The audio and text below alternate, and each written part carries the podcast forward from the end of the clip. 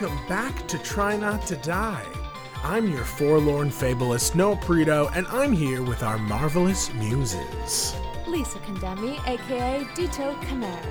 Ally to some, enemy to most, buying weird potions from a weird dead ghost. Hey, the cipher continues. All right, throw something down, Ash. Throw something down. And it is I, Ashley Goodwin, aka Cora Lacrima, Princess of Gift Cards and Queen of Counterspell. Princess of Gift It's a long ad lib, but I think it works. Mm, it's a it's a slant rhyme. It's really slanted. All right, guys, let's jump right in. Side. That's it's turned from horizontal to vertical. Flicker the house lights. It's time to begin once more. Last time on Muse Makers, the episode began with Paulo apologizing for his outrage towards Erato's ruling, an apology no one took seriously. The lady doth protest too much. Dito followed the boys to Cafe Bacchanal while Cora spoke with Iconia, the pop star grateful for her heroic actions. That was really cool of you, Cora. The two talked about Paulo and the nature of the competition, Iconia asking to meet up in a practice room after lunch the next day to talk more. Once they did go to dinner, they were interrupted in their meals by the Muses, who wished to join the contestants for some dinner, drinks, and dance. Invisibly spying from the shadows, Cora listened to Urania console Melpomene, who seemed distressed over the way the competition was going. Then why do I feel like everything's going wrong? Meanwhile, Dido, after patching up things with Iconia and getting an invite to her meeting with Cora, overheard a conversation between Polyhymnia and Calliope, where the former told the latter that their rules dictated that Hob should be disqualified for being absent from the previous challenge. Please, Polly, it's a party. We're here to lighten the mood. Dido attempted to follow up on this interaction, prompting Polyhymnia to detect his thoughts, the bard guiding her to images of the Lord of Dreams and the three women he had seen trisected. You watch as she shoots up, standing and dropping her plate as it shatters on the ground. Terpsichore noticed that things were getting awkward fast, proposing a dance off between all the contestants. That's how I always resolve any kind of social tension. Let's just dance, guys! Make a circle. Make a circle. Make a circle, make a circle. Proving practice does indeed make perfect, Cora ended up defeating Paulo in a grand display, winning a gift card to Charon's Corner. See what I mean? Faking intoxication, the two headed back to the contestants' floor to investigate everyone's room. Finding Hob had indeed not returned to his room after angrily storming out of the green room, Iconia and Paulo had the most personalized rooms, and Arachne seemingly never spent any time in her room. As they were about to sleep, the two overheard the Pierides talking outside the window, revealing that Hob and now two of their sisters were missing. Keep watch.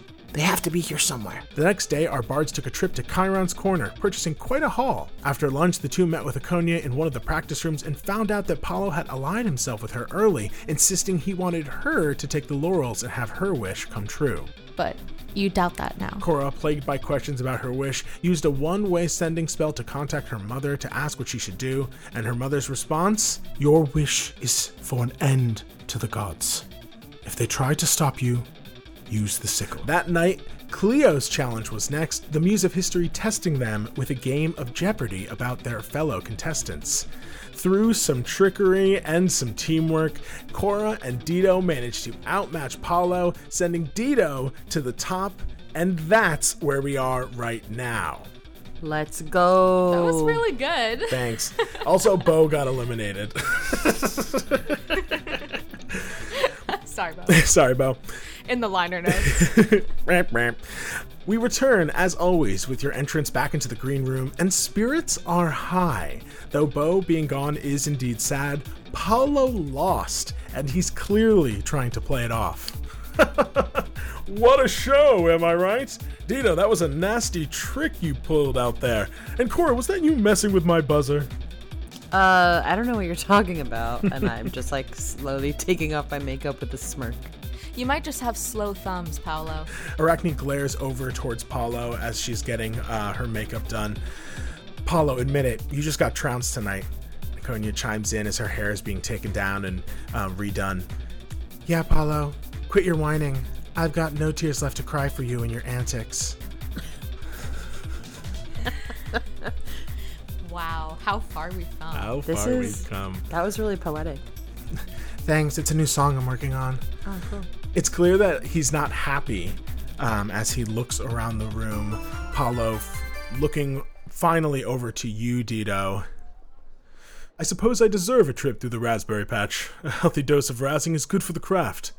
But I do think that you all perhaps still have a bit more to learn before you're worthy of anything. Anything. I'm just happy that I finally got to do Jeopardy because there's no way I'm smart enough to do it in like my realm. Yeah. And you see at this, Paulo kind of sees that the crowd is not even. This is the thing about anybody who perhaps is a bit of a narcissist. They hate when the attention is not on them. And so the fact that you guys are kind of just taking what he's saying and using it to have conversation with each other is infuriating to him. And you watch as he just leaves the green room, leaving you both, Iconia and Arachne, there as the production team helps you clean and prepare for the evening. Arachne looks to you, Dido. Pardon my Minoan, but holy shit, that was amazing! Thank you, Arachne. Everyone did really well. That was really fun. Yeah, Good TV. totally. And Cora, the way you stopped him from messing with Dido with that counterspell, fucking mint. Some would say I am the queen of counterspell. My new spell. I would say that for sure. I'll say that. yeah, yeah, I would say that too. Yeah, Arachne, everyone nodding with you, Cora. Thanks, guys. Shall we? Trend it. I look into camera, hoping they'll do like a RuPaul's Drag Race hashtag Yeah, on yeah. the bottom. Hashtag, Hashtag Queen Queen of Counterspells. uh, Iconia looks to all of you. Shall we celebrate with some beverages? And Arachne goes, I think I'll pass tonight. I don't want to celebrate too early. I'll need everything I've got to ensure I can outperform Paolo in the next challenge. Yeah, I'll go for a drink. Me too. Uh, Can I kind of like look at Arachne and see if like she has somewhere to be? Why don't we do Like our check? favorite check of the season, an insight check? Like I don't know, something like um. An What's the insight word? My head whips towards Arachne, and I read her thoughts perfectly with a five. Oh no. It's not that she's busy. She just is like, uh, you know, clearly so tired. You don't get a full read from her outside of the fact that she legitimately just is not interested in drinking. okay. Dido turns to Iconia and Cora. Green juice Green juice. With vodka. with vodka. It's a perfect drink.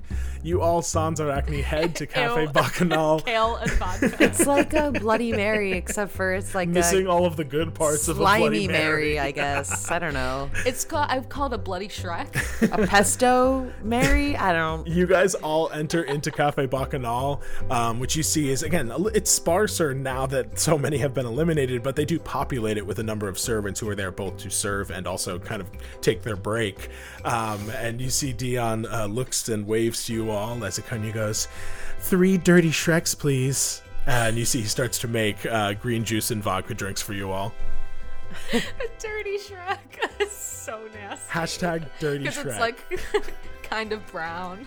Oh. The, you know, I mean, the kale obviously very quickly stops being green. I hold mine up for a cheers to Paulo getting out of our swamps. Tank. Cheers to that. Tink. You guys all clink your glasses and begin to drink. Um, with Arachne not here and Paolo not here, as we tank, as soon as we've all taken a sip, I kind of look around at Iconia and Cora and say, Well, do we think this is it? Our final three? I sip. It's so thick. How's the Shrek? It's goopy. That's the best part. You might want to have them remake that. Quick, finish it in a shot and we'll do another. it's so thick. oh, we all chug really hard. I'm making Chewing. strategic eye contact. I do two gulps and I can't. I stop. Dito, a fresh one is immediately served to all three of you. I didn't. I didn't know if I was gonna order. Thank you, Dion. You're very welcome. If you guys need anything else, I'm here. Just water, please. Sure. Serves you up a glass of water. Gives you all water, in fact, seeing that that you're beginning to match the shade of the dirty Shrek. Um, yeah, maybe final three. Yeah, I'm down for that. I think we all deserve it out of everyone here. No offense to Arachne, I just think that this game is a little bit more than just hiding out wherever she's been hiding out. She's really talented, but I don't quite know if I can trust her. She is pretty sus. There's definitely a darkness that I see um, in Arachne, and I've never really seen or gotten a chance to get much closer to her. Should we go spy on her? I mean, it's coming down to it. We've got to make sure that we have all the knowledge that we need before we go into these final rounds. Yeah, Yeah. yeah. Yeah. So are we gonna like sneak out or something? How sneaky are you, Iconia? I'm like super sneaky. I mean, like you guys never caught me going to Paulo's room, so Why would you do that?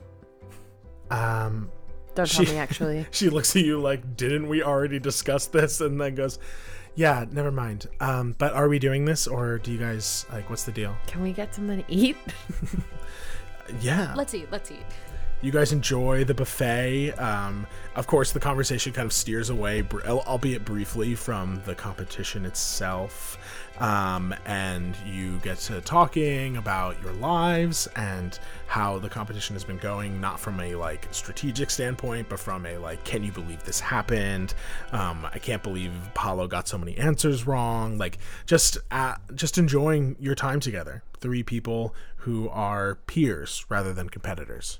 so, Iconia, what's your life like back um, where you're from?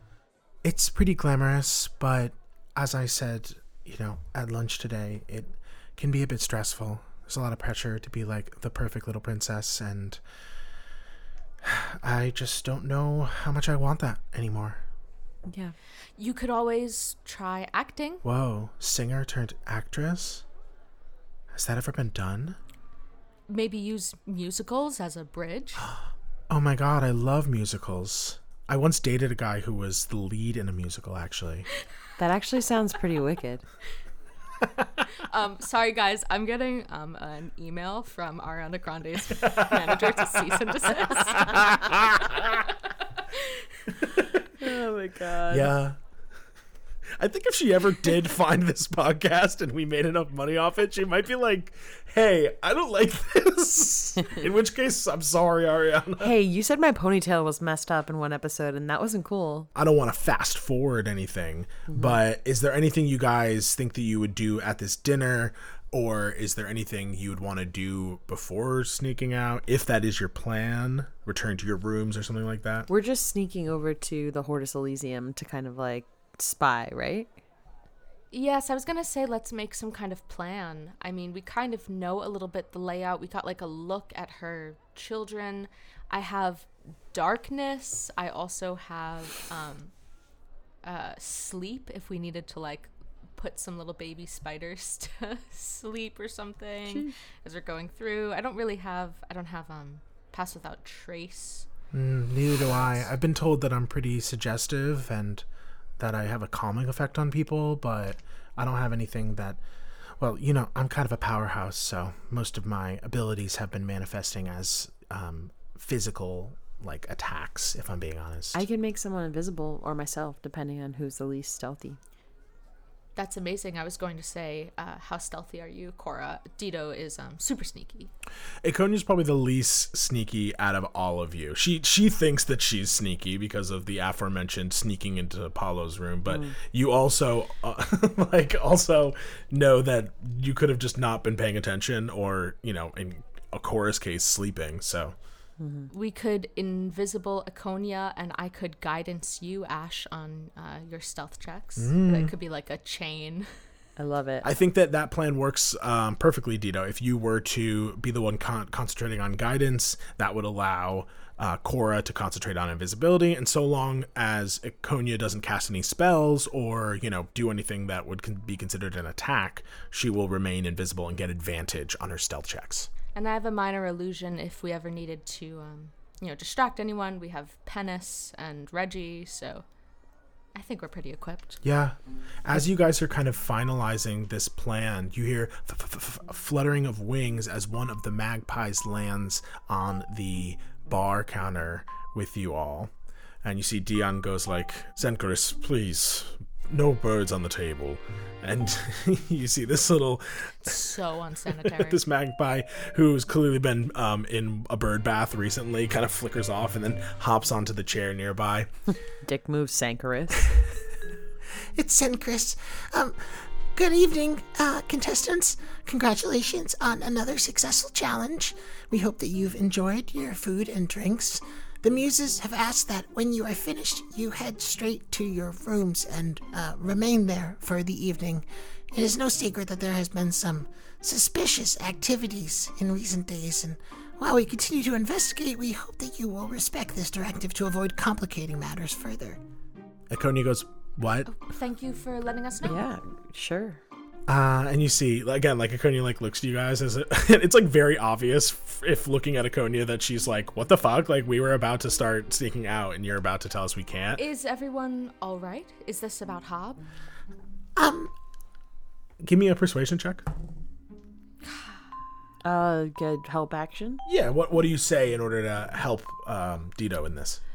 Yeah, uh, we're just so worried about him, and um, we're fairly upset. He was our friend. Yeah, like we could help look even if you wanted. I'm re-rolling. I rolled a two. I have a plus seven, but that would only make a nine.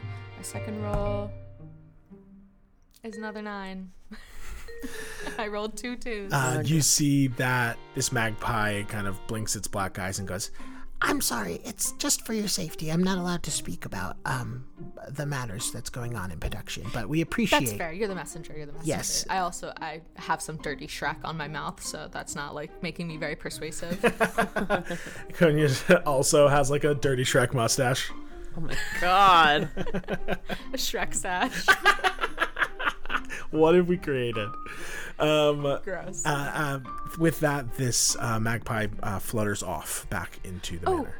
Actually, um, could I um, wait? Turn it back around. I'm sorry, sorry. Uh, what can I do? What can I help you with? if we're um not going anywhere tonight, I look at Cora and Iconia like we're going somewhere tonight.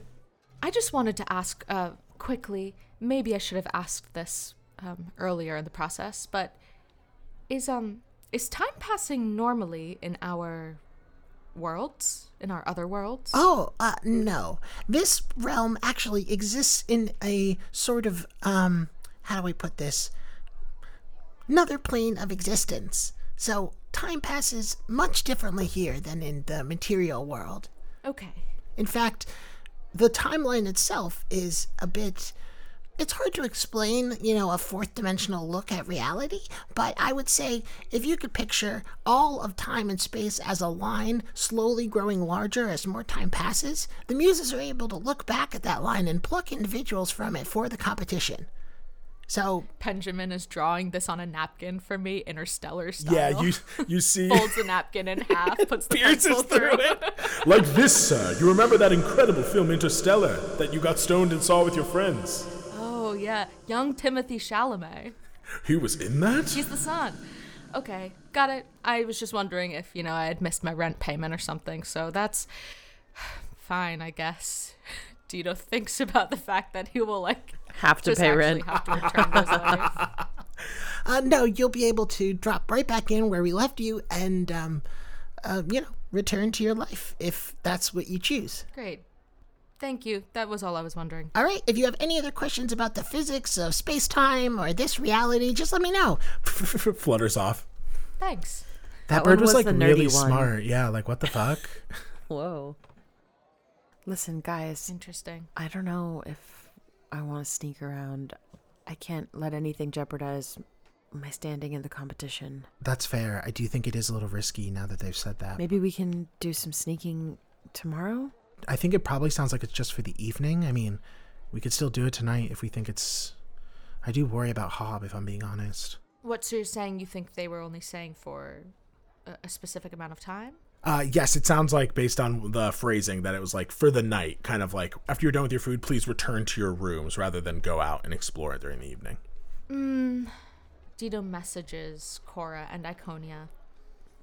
Isn't it a little odd that we were just talking about spying on Arachne, um, and then there was an announcement that we shouldn't go exploring? Yeah, it really drives home the fact that they're literally always listening to us. Oh my god, they're always listening? Yes. Fuck. Uh, yeah.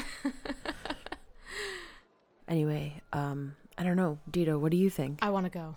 If we all go together, they can't get rid of us all. That's true.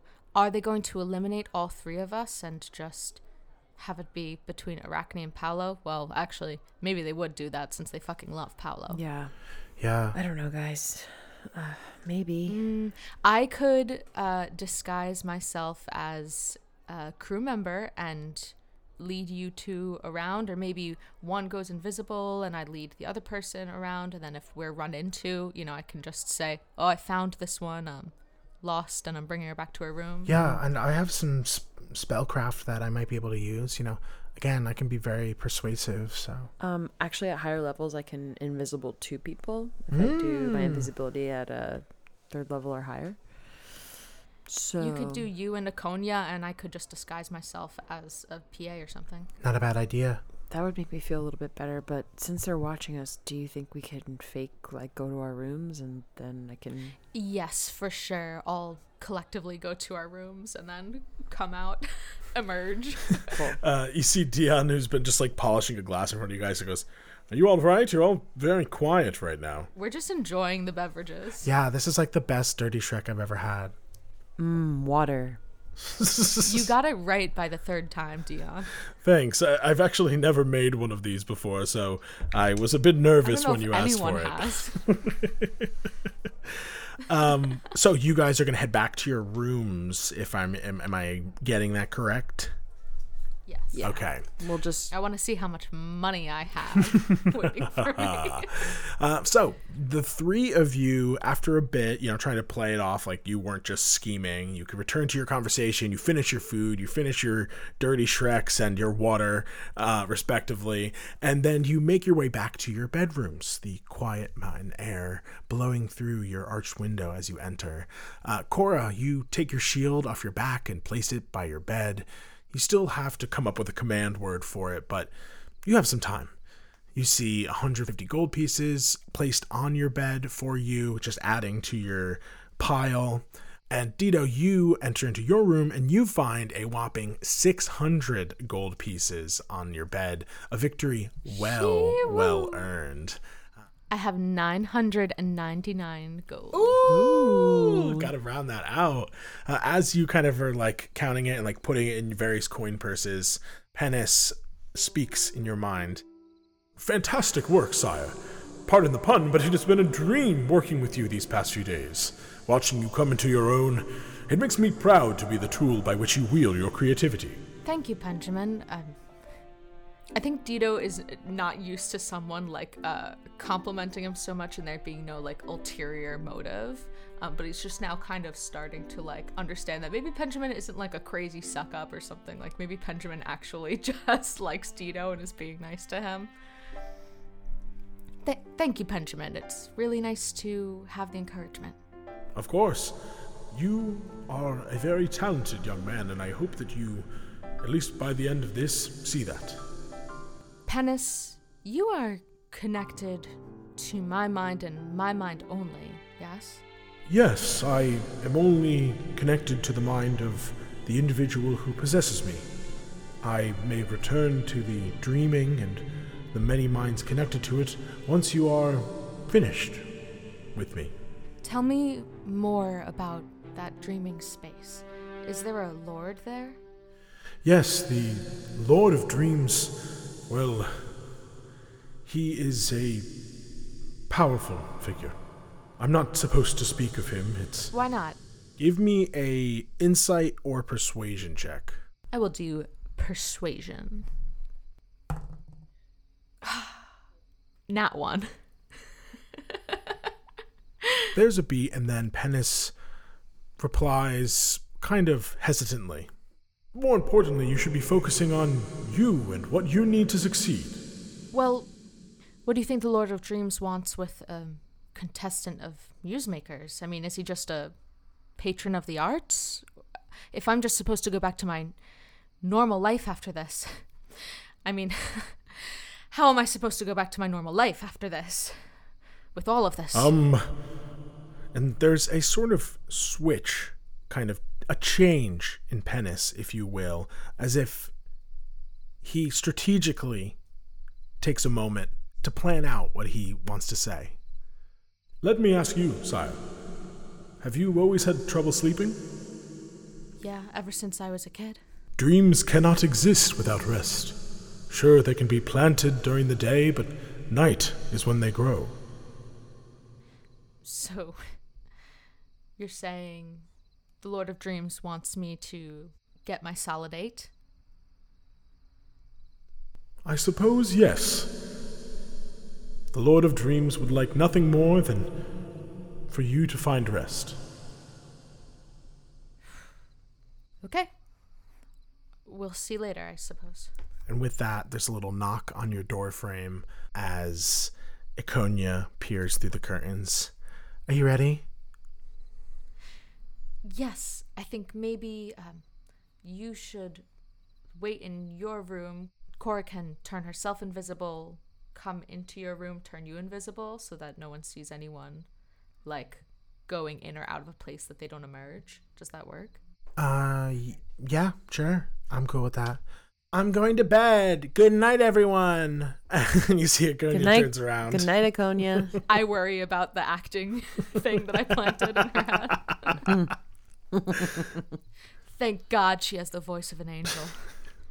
Cora, you prepare the invisibility spell, just a slight, uh, kind of almost dance like gesture, bringing your art into your magic as always. hey, it's me. Is it cool if I cast this on you now? Yeah, I'm like right here behind the curtain. Just tap, tap me. I'm here. Okay, yeah, I hear you. Um, I consent. You can turn me invisible. Okay. Uh, okay. Here, here we have, here we have it. Is it always like this? Is this part of the spell, or? Um. Yep. Uh, here, now you're invisible. Oh shit! Um, she's invisible now. Um, and the two of you creep over to Dido. Okay, uh, Dito will transform himself into um, another satyr with a clipboard, his preferred form. My preferred mode. gender. Um, but I will also, I will still be um, trying to be very sneaky and not get caught because I don't want to be seen coming out of my room if possible. So uh, everyone give me a stealth check. Uh, Cora and Iconia get to roll with advantage. Natural 20 for Iconia. nice. Mm, just a 13 for Dito. Okay. Twenty-four. I am just going to keep um, concentration on resistance actually for Ashley so that if at any point you have to do a concentration saving throw for invisibility, like if we're hurt by something, um, then you get to add a d4 to that rather than adding to our stealth rolls, I think. All right. Thank you. I also rolled a twenty-four. You sneaking behind Dido, who is clearly in disguise, make your way down from the bedrooms through the Mnemosyne Manor, passing by the various petroglyphs and massive columns detailing the various arts and the muses who preside over them, making your way down the grand staircase and into the gardens, the Hortus Elysium spreading out beyond to the walls. It is, as always, beautiful, lush, full, and as you go deeper and deeper into it, creeping as slowly as you can, it becomes more and more overgrown. It starts to dawn on you, kind of thinking about what the PRD said about like space time here, that as you kind of move into it, it really is almost like a world within this world. Like, it can be seen from a distance, but you've never necessarily noticed like the patch where you saw Arachne's spider webs. Like if you were looking out from a high surface, like you never were like, oh, that's a massive patch of spider webs there. Or at least if there was, it was much more hidden than you would expect it to be based on how much you saw. And so you kind of feel like you're creeping into a space within a space as you move deep, deep, deep within the Hortus Elysium you begin to realize that the spiderwebs that have coated one small section of the space have definitely begun to spread further and further. It's subtle at first, growing steadily more and more common, woven into the trees, the flowers, the bushes. It's not too hard to navigate, but you do find yourself occasionally having to push through some of these webs as you go deeper. small spiders skittering along in the darkness. You're getting closer now. Step by step, careful not to disturb your surroundings too much, you duck under another coated archway of ivy and cobwebs to see the den, the pathway where Reggie and Pennis saw the Nightmare's tapestry. Do you want to go deeper? Can I do a perception check to see if Hobbs like stuck in the webbing anywhere? Yeah, give me a perception check. It's only a 10. I'm just keeping my eyes peeled for Hob. I will take a look as well. Okay, give me your perception check. Natural 20. Yes! You all peer down this long tunnel of cobwebs, nestled amongst all of these bushes and overgrown trees. You don't see Hob. You don't see anything that you would assume to be Hob, but you do sense movement deeper in these cobwebs, and you do get the sense that if Hob were to be anywhere still on this campus, he would probably be in here. I have a weird feeling that you're right. Let's press deeper. Okay. This way? Every minute when resistance is falling, I'm just like blindly reaching my hand out to touch uh, Cora's invisible shoulder. That was me this time. Oops, sorry. Okay, you can getting have it right now, I guess. Thanks. Um, everybody give me another stealth check. That's a 21 for Iconia. 18 for Dido. That is an 8. As Dido sees like the rustling of branches and leaves around Cora getting a little bit too obvious, I think Dido, knowing that tonight he is going to try and attempt to actually sleep through the night and get uh, some of his bardic inspirations back, I will give uh, Cora my last bardic. Cora, go ahead and roll. A D8? D6 for me, unfortunately. Less bardy than you. In total, it will be a 14. Even though you're invisible, you can't help but feel exposed. Step by step, careful not to disturb your surroundings too much, you duck under another coated archway and see the full den where this nightmarish tapestry has been created. Intricately woven in multiple layers to create a three dimensional effect, you again see the story of Arachne. A weaver from a small town renowned for her work, the trial between her and the gods, her loss, and the curse that followed, centered around this twisted self portrait, an undeniable sinister aura emanating from the scene, only magnified when you notice three large bundles of webbing hanging from the web that creates a ceiling above you. What is that? I message everyone. I'm gonna fucking throw up. 3. Interesting. One of them is Hob shaped. one of them is definitely larger than the others. The two others are much smaller, but I mean, if you were looking at a spider web and you saw that it caught and wrapped something up, those things are tiny. You're t- like those are bugs. The three bundles are far larger than that. Two of them are basically the same size. I would say like soccer ball size, and then the last one is definitely I would say hob sized. I'll say with that natural 20 you got on a perception check, Dito, you instantly think that that is the case.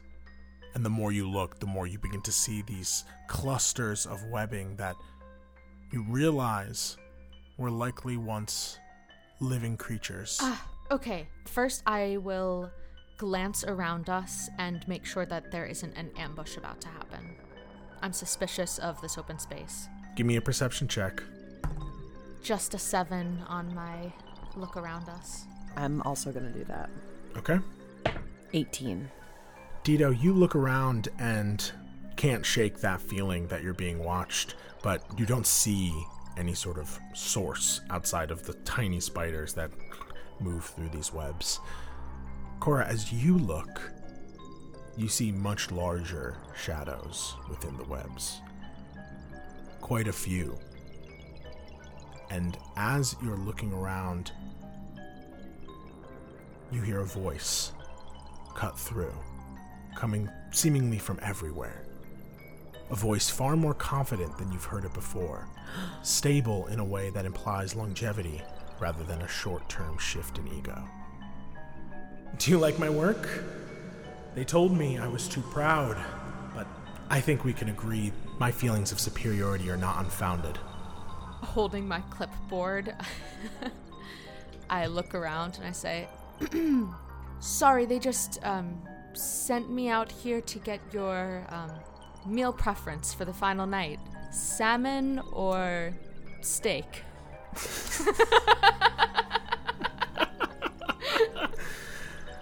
Um, neither. Vegetarian? Also, I know that you're not alone. My webs detect that there's another one with you. I'm surprised production is visiting me this late in the evening. Just making sure you got the memo that no one is to leave their rooms tonight. I suppose that means you as well. And you begin to feel spiders crawling up onto your shoes. No. no, I don't. I actually don't know. If I if I move closer to the hob-shaped web, uh, do I notice that anything happens to me with the spiders and shoes and stuff like that? You just shift slightly and see that they have already begun to crawl up you as well. The passive perception of Arachne is 15. Damn, You rolled a 14. just below it. Just Eh. below it. Well, in that case, I hold concentration so that Iconia can stay invisible, and I come out of invisibility in order to cast Armor of Agathys on myself.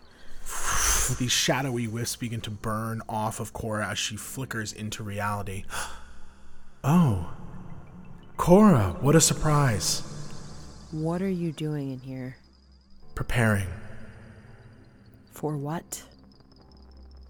You see the web tapestries waver slightly, movement large enough to cause them to flicker and shiver. You know that she is somewhere around you, but you're not sure where. And you hear her voice growing closer as she speaks again. Don't you wonder why we were chosen? Why we're here? Yeah, I mean, I think we both wonder that all the time, me and production. The way you said that was very strange. Can you roll a deception check for me? Uh, I think at this point, seeing how serious this is, Dito lets the disguise melt away, feeling like he's not really going to be able to hide things from Arachne. My deception check was really good. Are you sure? she does seem to believe Cora, but then Dito, you kind of do get that there really isn't any. Doesn't seem like there's any help here in you being production. She doesn't seem here. to be like. I can do it again. I I'm gonna to- tell. I'm gonna tell the EP if you t- if if you harm me, we will litigate. And you point over your shoulder at Dito, who now transforms back into himself. Dito, you're here too. Now that is convenient. Isn't it just? I believe I was chosen for this season for a few potential reasons. Entertainment. A cursed contestant looking for a cure is undeniably a story people want to see. But I believe there is another reason. They want to make an example of me. Unfortunately for them, they underestimate what I'll do to get what I want. And a shiver runs down your spine as this prickling feeling tickles the back of your neck. You turn, no one's there, but the voice is closer. Tell me, if either of you win, what will you wish for? You know, we've been asked this question a lot, and I don't think it's important, and I don't think you really want to know. I can't tell you how wrong you are, Cora. If you would like to leave this place, then I need to know that you won't be in my way. It's far more convenient for me to take you out here and now. You know you're being watched, right? I do. And that doesn't bother you? I've managed to keep some things secret, taking those who find my home. And you look to the two smaller webbed mm, bodies and think of the two Pierides that are missing. How dare you hurt them? They're so small.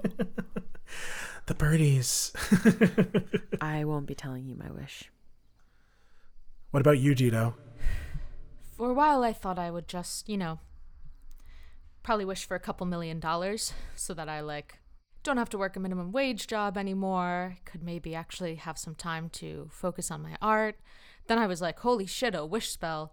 Um, I could probably just like give my whole world food and like basic income. So, you know, I'm still really thinking strongly about something like that.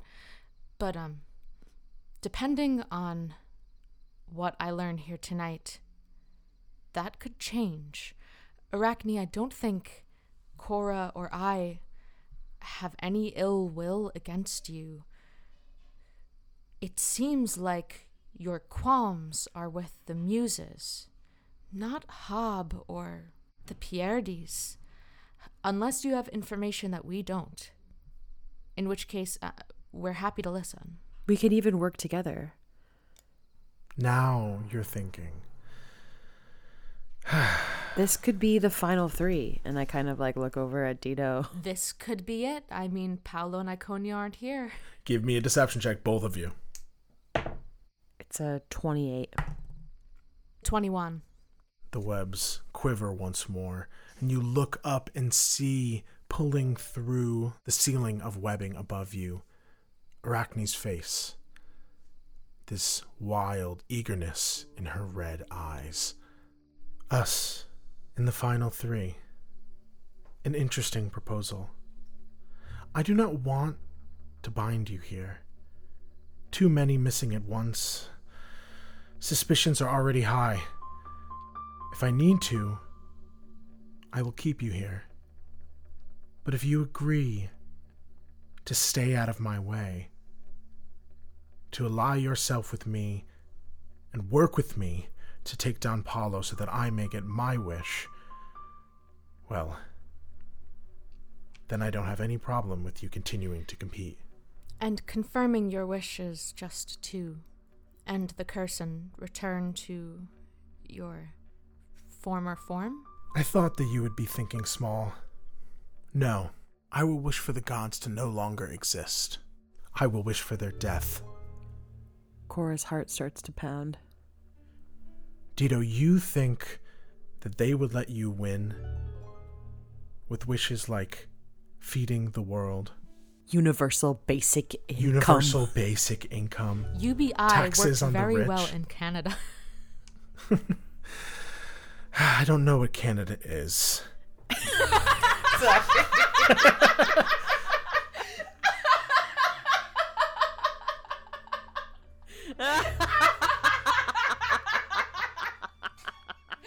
Oh! I'm wounded. Neither do I. If we let the gods exist, they still rule over all. They still make the final decision on anything. You wish for food to be plentiful, you enter into the domain of the gods that look over food, that look over agriculture, that look over plant life, that look over everything. If they exist, then there is truly always going to be someone gatekeeping freedom and choice. Do we have all of those things without them? If the god of produce dies, you know, are there no more Chiquita bananas? We won't know unless we make it reality. What? That's a huge gamble, Arachne. What if everything just ceases? What about the god of oxygen? Iconia going, is there a god of oxygen? Well, the god of the air. I don't. I don't know. I just is every god so bad? What? What if? Maybe you're thinking too big. the gods exist because we believe in their existence. Dreams exist because we make them real. If we. I'm starting to think you're never going to understand. You see more of the webs quiver and move, larger shadows shift in the background. No, I, I want to. a system, a world, reality built upon pain, control, it will always be doomed to spiral back into itself. In order to change everything, we need to destroy it first. Cora is just like panicking and hearing her mother's words in her head.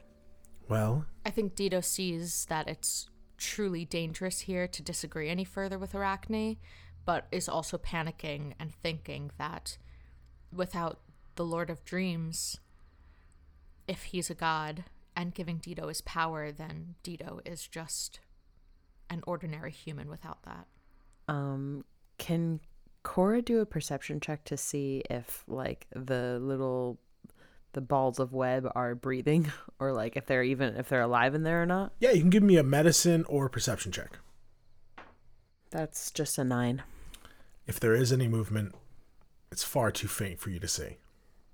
Listen, Arachne, I promise to ally myself with you, but you have to let Hob and the Pierides go once this is all over. I'm afraid I can't do that. Are they already dead? The Muses told us at the beginning of this season that our powers would grow here. Paolo is far more powerful than any of us, but I can use my craft to ensnare and drain the magic of those who fall into my web, take their power, and become strong enough to face him. If I let them go, well, I'd be no match for Paolo. Can I try and message Hob? Point my finger and say, Hob, are you in there? You message Hob and don't get any response. But that could just be because he's unconscious and not able to respond to the spell consciously. I do the two Pierides as well. Just shooting out messages, seeing if I get any kind of anything back. The first, nothing. But the second, an incredibly faint. Help me. Arachne, what if we found a way to lure Paolo back here and put him in your web? That power would be immense, surely, and then you could let Hob and these innocent birds free. Give me a persuasion check. Okay.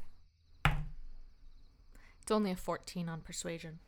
If the biggest player in this game goes missing, there's no doubt that production will stop, that there will be no chance for me to win the wish. No, I have to play the long game. So let us play it with you. I'm going to need you to do one last deception check, unless you think that you are legitimately going to do this plan. If you think your characters are like, okay, like, I think this is the only way we're going to do this, then you can use persuasion. But if you think that you're lying to just get out of there, you could use deception. I'm going to use deception. Dido will also deceive, concerned about making a gambit as big as killing gods. 19. Is this going to be like a combined check? What did you get? I got a 16. Okay. I rolled an insight check for Arachne. She adds two to wisdom. She got a nine. If you promise not to cross me, if you promise not to act against me in any way and support me and help me win the next challenge, then I will let you go. And we can all work together to take down Paolo and win the wish. We'll get you there. I nod. Iconia says, yeah, but because you nod, uh, it kind of almost looks like you said it, Cora. Yeah. yeah. Iconia, please. I message. okay, well we'll just um let you and your um I kick many spiders off of my legs. Children, um enjoy the rest of your evening. Sorry we barged in. Good night. And you watch as she pulls back into the webs, her red eyes fading into darkness. We should exit. You guys begin to back up, at first slow and carefully, and then quickly, making your way out of this horrible den of spiders. And Iconia follows. Satyrified again. Satyrified. Cora, you'll have to recast invisibility, but you guys are still in the Hortus Elysium as you flee from this spiderweb encoded scene. I'm going to stay as is actually, and I'm going to uh, message um, Dido and say, pretend you're bringing me back to my room like I'm in trouble or something. Yes, I lead Cora um As if I found her sneaking down back to the bar or something. Everybody give me stealth checks, just standard stealth check. Dirty Shrek 20. Super dirty Shrek, natural two, actually an eight. You head up the stairs. Come on, I just want to have another dirty Shrek. Give me a deception check, Cora. I'm really good at those. We're out of kale. They said you totally drank them out of kale. That's a 34. Um, I don't. I need so much fiber in order to compete. You don't understand. You should eat. There's very little fiber in the juice. The fiber is in the the, It's s- a, the no, cells it- of the plant. I like mine when it's smoothie, like like the consistency of a smoothie. oh well, if you blend it up, Where's that, that's plenty of fiber. Then Am I doing good? What do you think? you're doing amazing. If only we had done that well with arachne. You guys make your way back into the put Cora Mnemosyne to bed. Manor. Those cocktails were foul, and I get to choose what we drink tomorrow. Yeah, I think that's fair. I already feel incredibly sick. you guys like head back into your rooms, but um, still invisible. You see that Iconia kind of sticks by your room, Dita, and you could technically message Cora if you wanted to, like through the walls, to communicate together. right? I, I'm like pointing at her curtain. having like telepathic conversations through the walls. Iconia goes, That was fucking crazy. Like, what the fuck? Yes, that was crazy, and I'm very concerned that this means that you're the next target. Arachne doesn't seem to think like she can just take Paolo out in a normal competition. It seems like she thinks it's going to go to the finale, and we don't want you to go home next. What what do we do?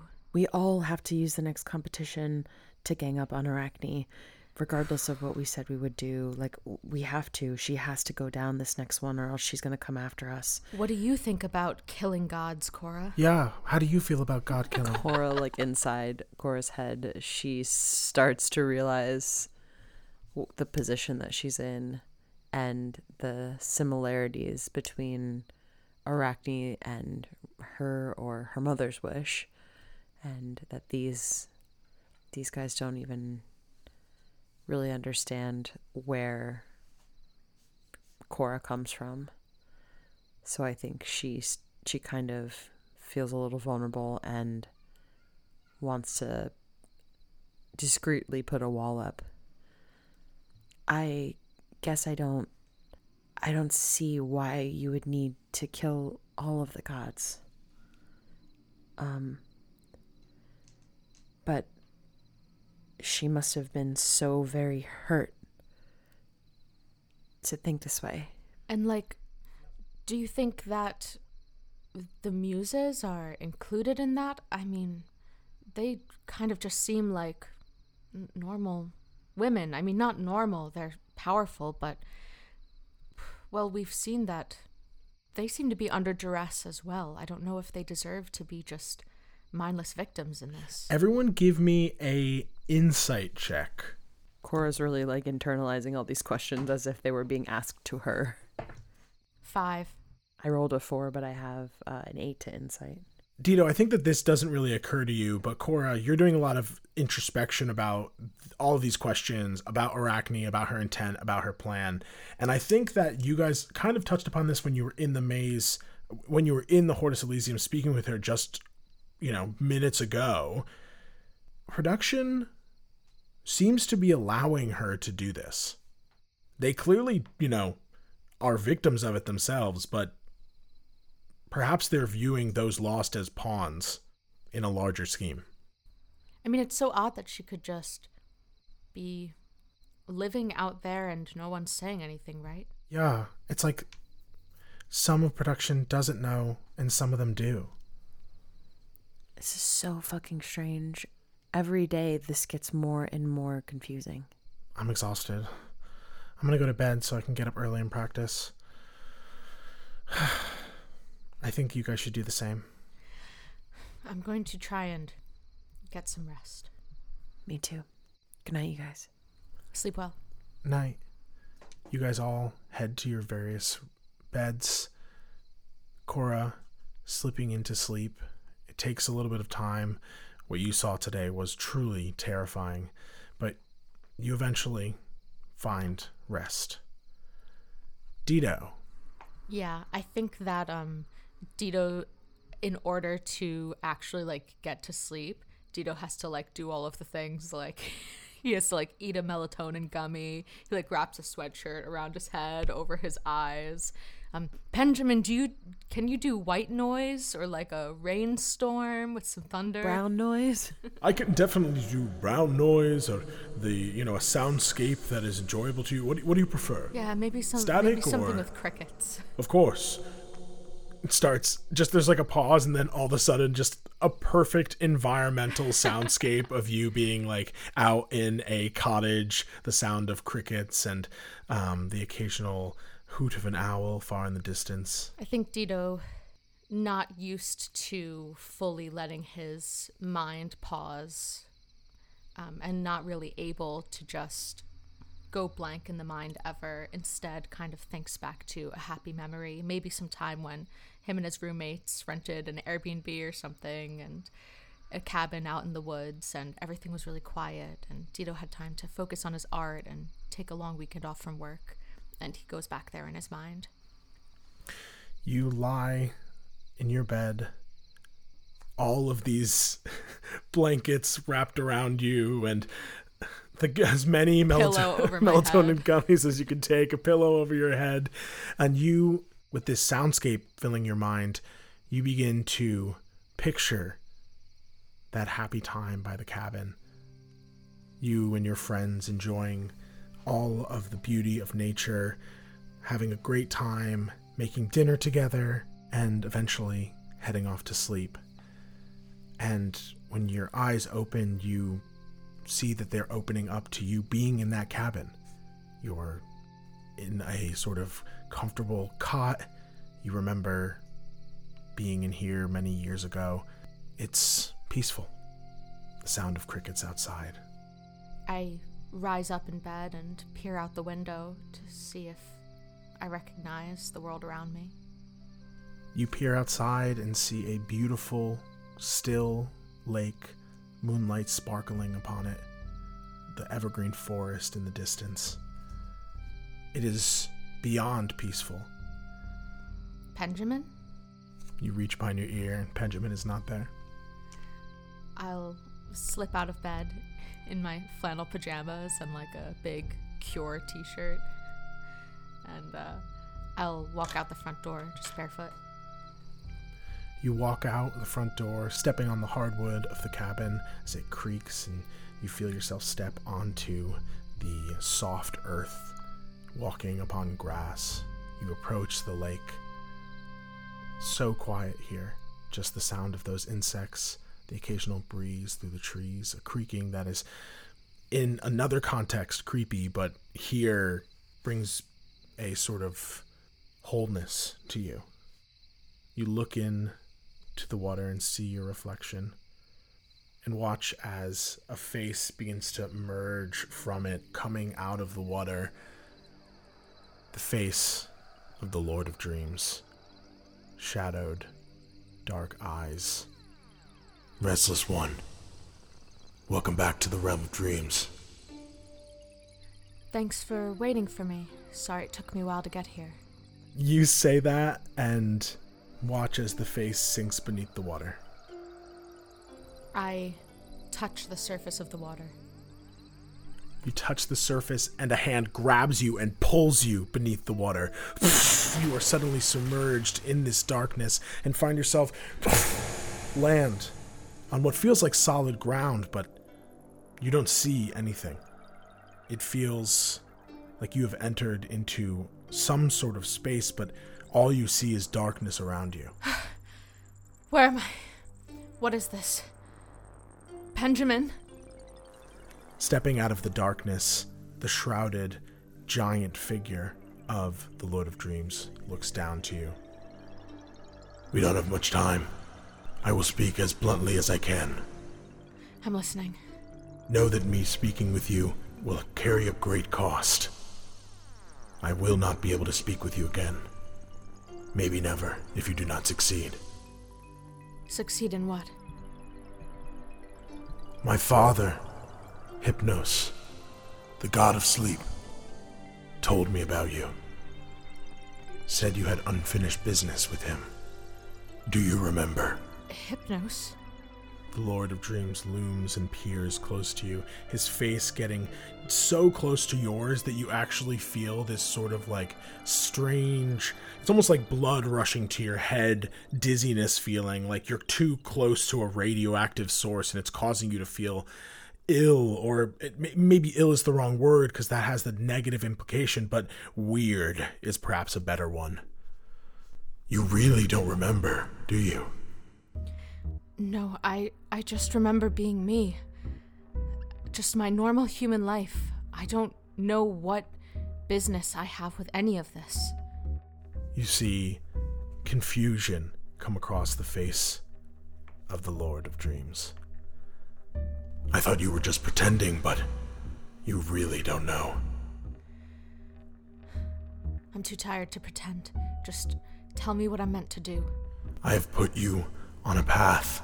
I have given you my power. Now you must make your way. Like sun peeking over her horizon, you see light kind of start to come from behind you, casting your shadow upon the Lord of Dreams as he winces. Wait, are you a god? He sees us now, and the tone of this world dramatically shifts. Like pressure rising, you feel a weight upon your mind. Before you can react fully, this angry, aggressive, familiar tone booms from all around you. You were told not to interfere, Morpheus. As Morpheus, the Lord of Dreams' eyes narrow, these voids growing darker as anger rises within him. Our existence imposes interference. It is our obligation. The world around you begins to shake more and more, a rumble that seems to come from every direction as if something terrible were hurtling towards you, this brightness growing brighter and brighter until it burns at your peripherals. You have been warned.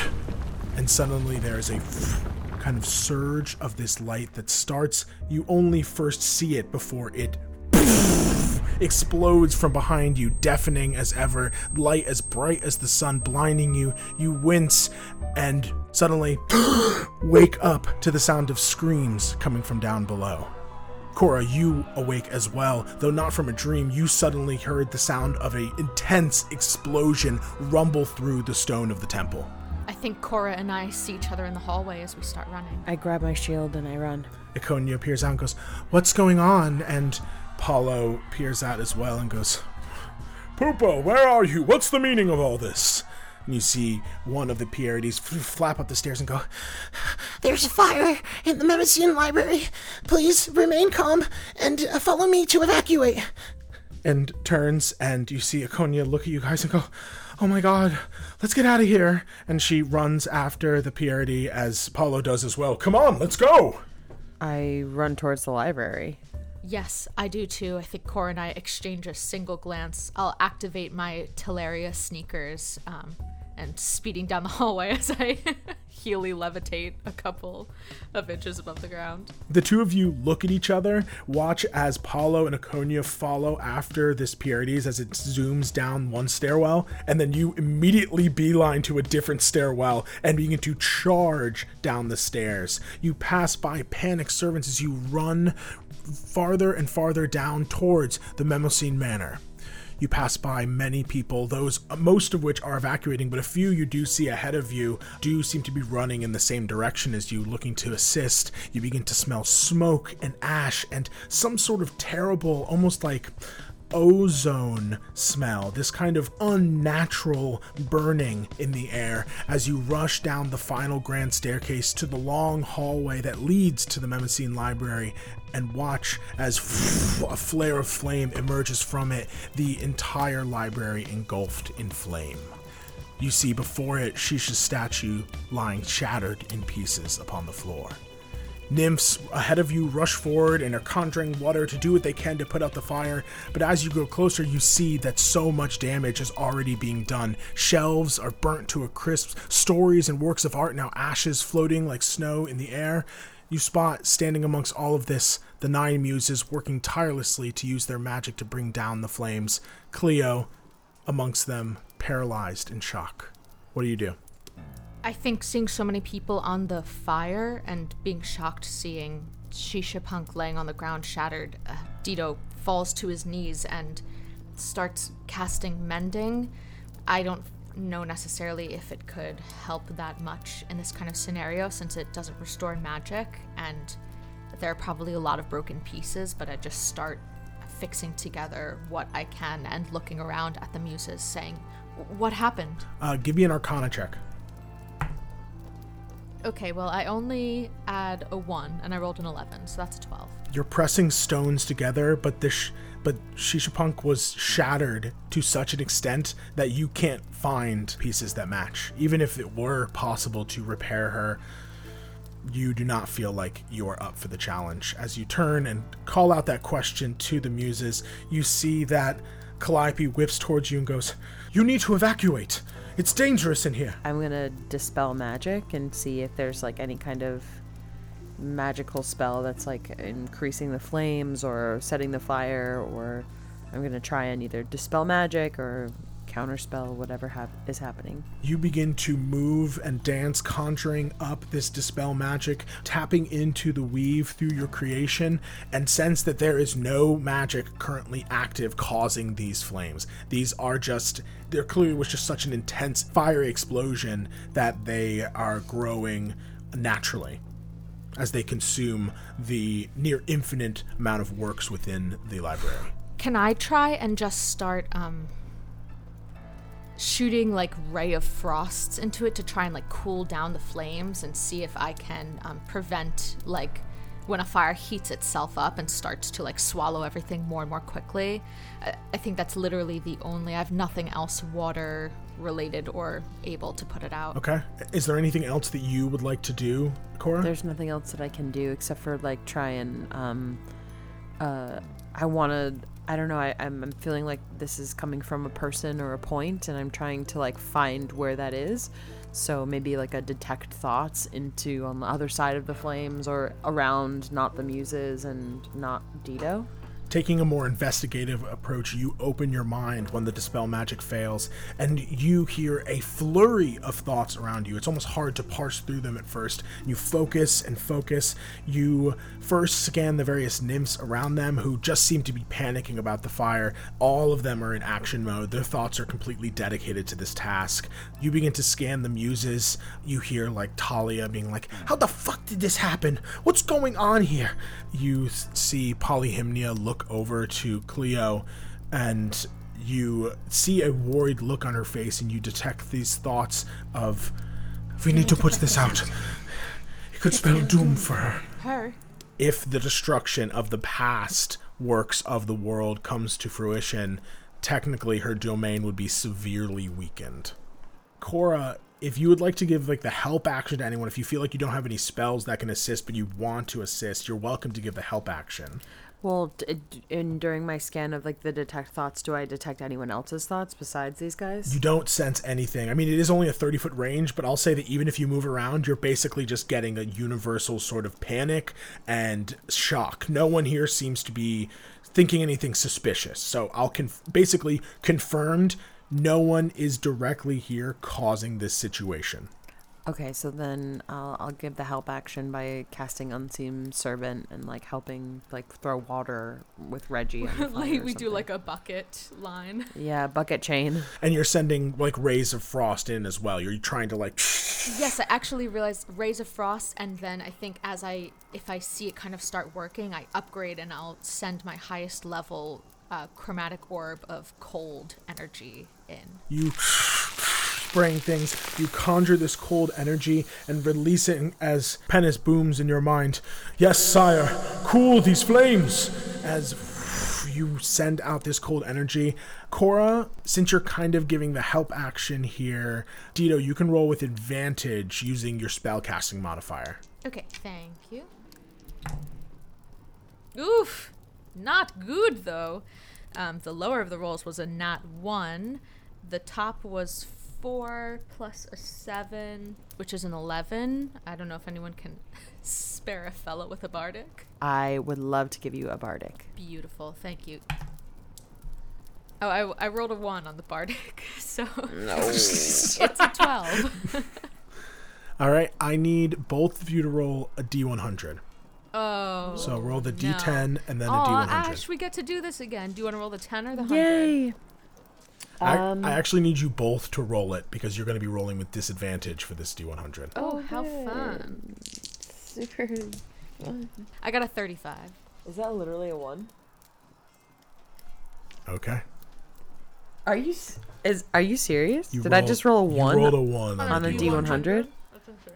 Working together, you do everything in your power to quell these flames using water from the nymphs, using frost, and using your chromatic orb. You do your best to put out the flames, but the damage is done.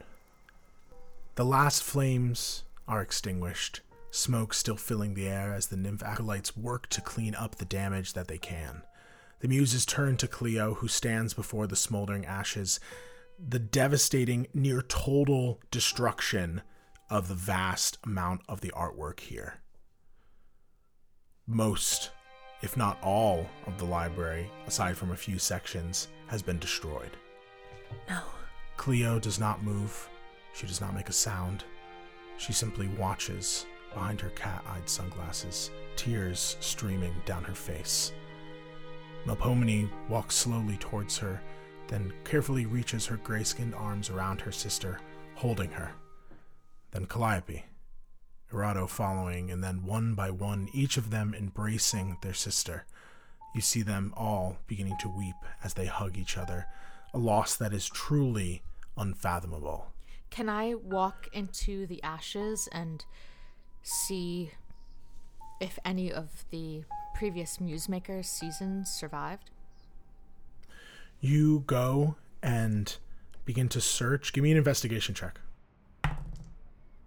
Dirty Shrek 20. Son of a bitch. Dirty, dirty Shrek 20. Dido, you move through the ashes that make up this library.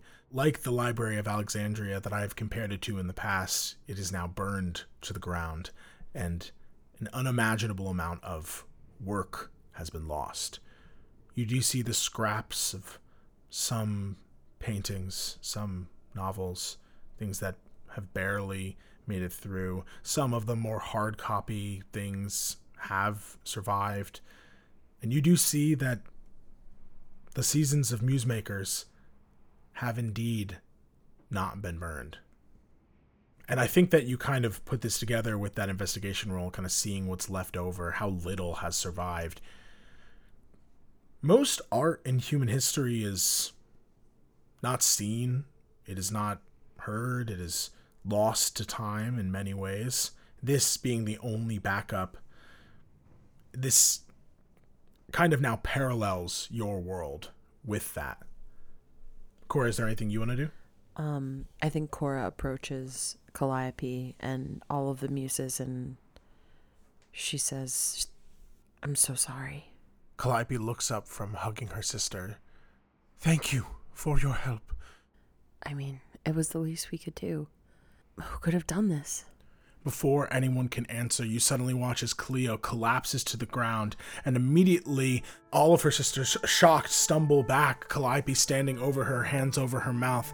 You hear a yelp of, oh my god, from Talia Dido, and you run back and find that the Muse of History has fallen to the ground. I cast Spare the Dying. You rush over and place a hand and cast Spare the Dying. This healing, sort of life sustaining energy imbued into her. She looks pale, almost transparent, as Talia goes, Clio! And Terpsichore rushes forward, kneels down next to you, and puts her ear over her face and a hand over the Muse of History's heart, and then looks at Calliope and just has these panicked eyes. What are we gonna do?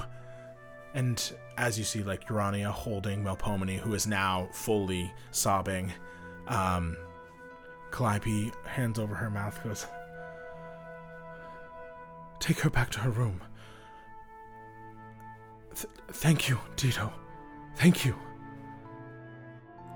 I don't understand how something like this can happen. I mean, history still happened just because it's not recorded. If all evidence of something is destroyed, then does it even exist? These works are now lost. No one will hear them again. Songs will be forgotten. Movies lost. Books burned. Everyone, please continue with the evacuation. We will do a final assessment of the expanse of this damage, and I will speak with staff and the rest of the contestants in the garden in a few minutes. I'll clear out for now, thinking that we've probably maybe gotten out as much as we can right now. But it seems so strange that we both asked who could have done this and no one answered our question. Cora, do you follow? Yeah. The two of you, following the nymphs, slowly turn and leave this space, passing by the shattered remains of the statue that once was Shishapunk. You all head through the Mnemosyne Manor, down the grand steps, into the garden where the rest of the contestants, Paolo, Arachne, and Iconia, as well as all of the staff and a good chunk of production, have gathered at the base. You join them and see the seven remaining Pierides sisters perched amongst them as some are asking questions, and there's a lot of commotion going on before everyone quiets, watching the eight of the nine muses walk down the stairs together, Clio not with them. Arachne calls out to them, What's going on? And slowly but surely they make their way down. You still see smoke kind of billowing out from the back of the temple from where the library is. Can I look at like um, Arachne's um, hairy spider legs and see if she has any like singed hairs or like um, sniff and see if she smells like smoke? Everybody who wants to do that can give me a survival check. That's a nat 20. You kind of both are looking around looking for any sort of suspect for you to identify or to at least keep an eye on for you know for the future you check over arachne she does not seem to have any sort of you know there's no soot on her there's her her spider hairs are not singed. She looks like she must have stayed out here after you left her. She is not someone who would have caused this. You do cora with a natural 20 smell that same sort of Ozone. ozony kind of unnatural burning smell coming from this crowd. But you can't necessarily you, but you can't necessarily pin down who it's coming from there's just so many people gathered around and you're not necessarily like right next to anyone you just smell that and you're and part of you is like it's got to just be the smoke that's billowing out of the temple but it smells really fresh really close Can I cast a spell? yeah of course Can I cast Detect Thoughts on Paolo? you see Paolo further in the crowd um, and kind of sidle your way through the various people as they watch quietly the eight muses heading down to meet you all. And as you get closer, you open your mind and detect the surface thoughts of Paolo. And you get a sensation that Dido had had just the night before when he allowed for polyhymnia to peer into his mind. And a sensation you've got if you've ever tried to sense the mind of a being far powerful than you. Your mind is suddenly hit with this strong, almost like psychic energy as you peer into the psyche of someone who is far more powerful than you expected. Even though that you're not making them force a save, it's literally like these thoughts are otherworldly, eldritch, beyond comprehension as you try and peer in, and all you get the sense of is a sort of deep resolve, a resigned certainty.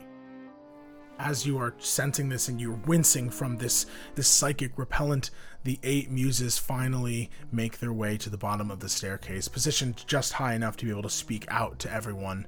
Calliope holds a grave, stone faced expression rarely seen upon her countenance, the other muses in varying states of distress and shock. A terrible fire has burned through the library of the Mnemosyne Manor. We're not sure exactly how it started, but it is likely an incident occurred within the forge, leading to an explosion that destroyed a large portion of the library. A number of gas begin to echo throughout the space. You see Melpomene lets out an, another sob as Talia kind of looks down as if looking for a joke to lighten the mood, but knowing that nothing would be appropriate, nothing would help. Calliope continues. In addition to the tragic loss of countless works of art, the guardian of the library, Shishpunk, was also destroyed. A number of cries throughout the crowd, confusion, outrage. Paolo rubs his forehead. What a tragedy. Polyhymnia speaks up.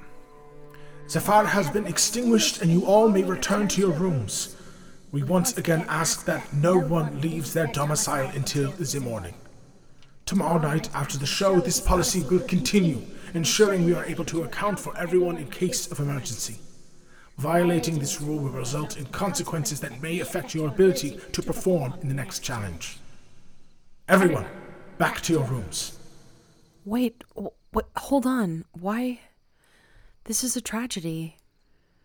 Why are we stopping now? We have to call it. Calliope looks to you. The show must go on. I I don't understand. You heard her, Cora, and you can feel Paolo's hand on your shoulder. Don't touch me. I think we all just need some rest. Dito is just scanning between Arachne and Paolo and Cora and the muses and thinking of his dream. Uh, and just looks at Cora and says,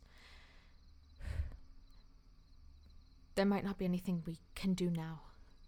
I think the clear light of the morning will show us the way to move forward. Cora nods. Are Yeah. we safe here? Who would set a fire in the Library of the Nine Muses? How do you know that person isn't just waiting for all of us to go back and lay in our beds like sitting ducks? Urania speaks up. As Calliope said, we believe that there was a incident in the forge, and we are investigating it now. Calliope um, speaks up after Urania finishes. It is safe to return to your rooms, but please, if you see anything, say something.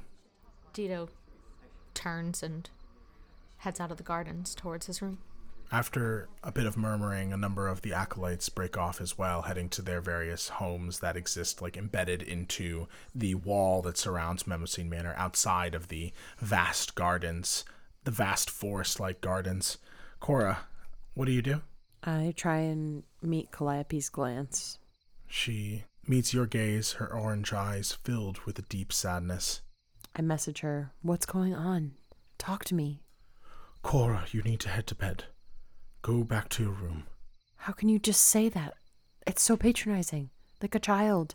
Cora, I can't talk. Please, please, just go back to your room. I don't feel safe there. Please. You are. And as she says that, even though every instinct in your mind is screaming, How could I possibly be safe when such a horrible explosion occurred? Even if it wasn't an individual causing this, even if it was an incident, something with the forge malfunctioning, how could they be certain that it's safe? And then it dawns on you. She knows it's safe because she does know what started the fire. There's a certainty that she, for some reason, knows, and I think that you understand that she is trying to communicate with you that this was not an accident. This was someone setting an example. And you think about the attack on Talia that you saw the first night. Can I think back to the party and did Clio ever say anything that was like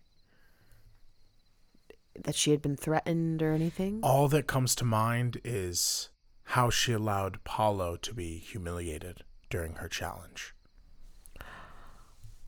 Whoa. Whoa. And what did Clio say to you, Lise, when you guys were in the library together?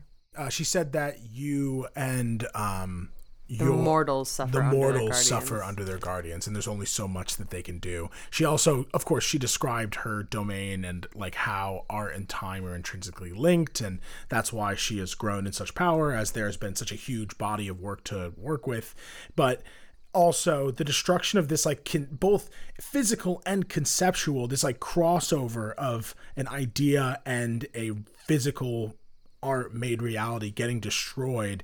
I think that you kind of think of this, Dito, because you had asked, like, how is it possible that this can be destroyed? Essentially, like how how can something like this be destroyed?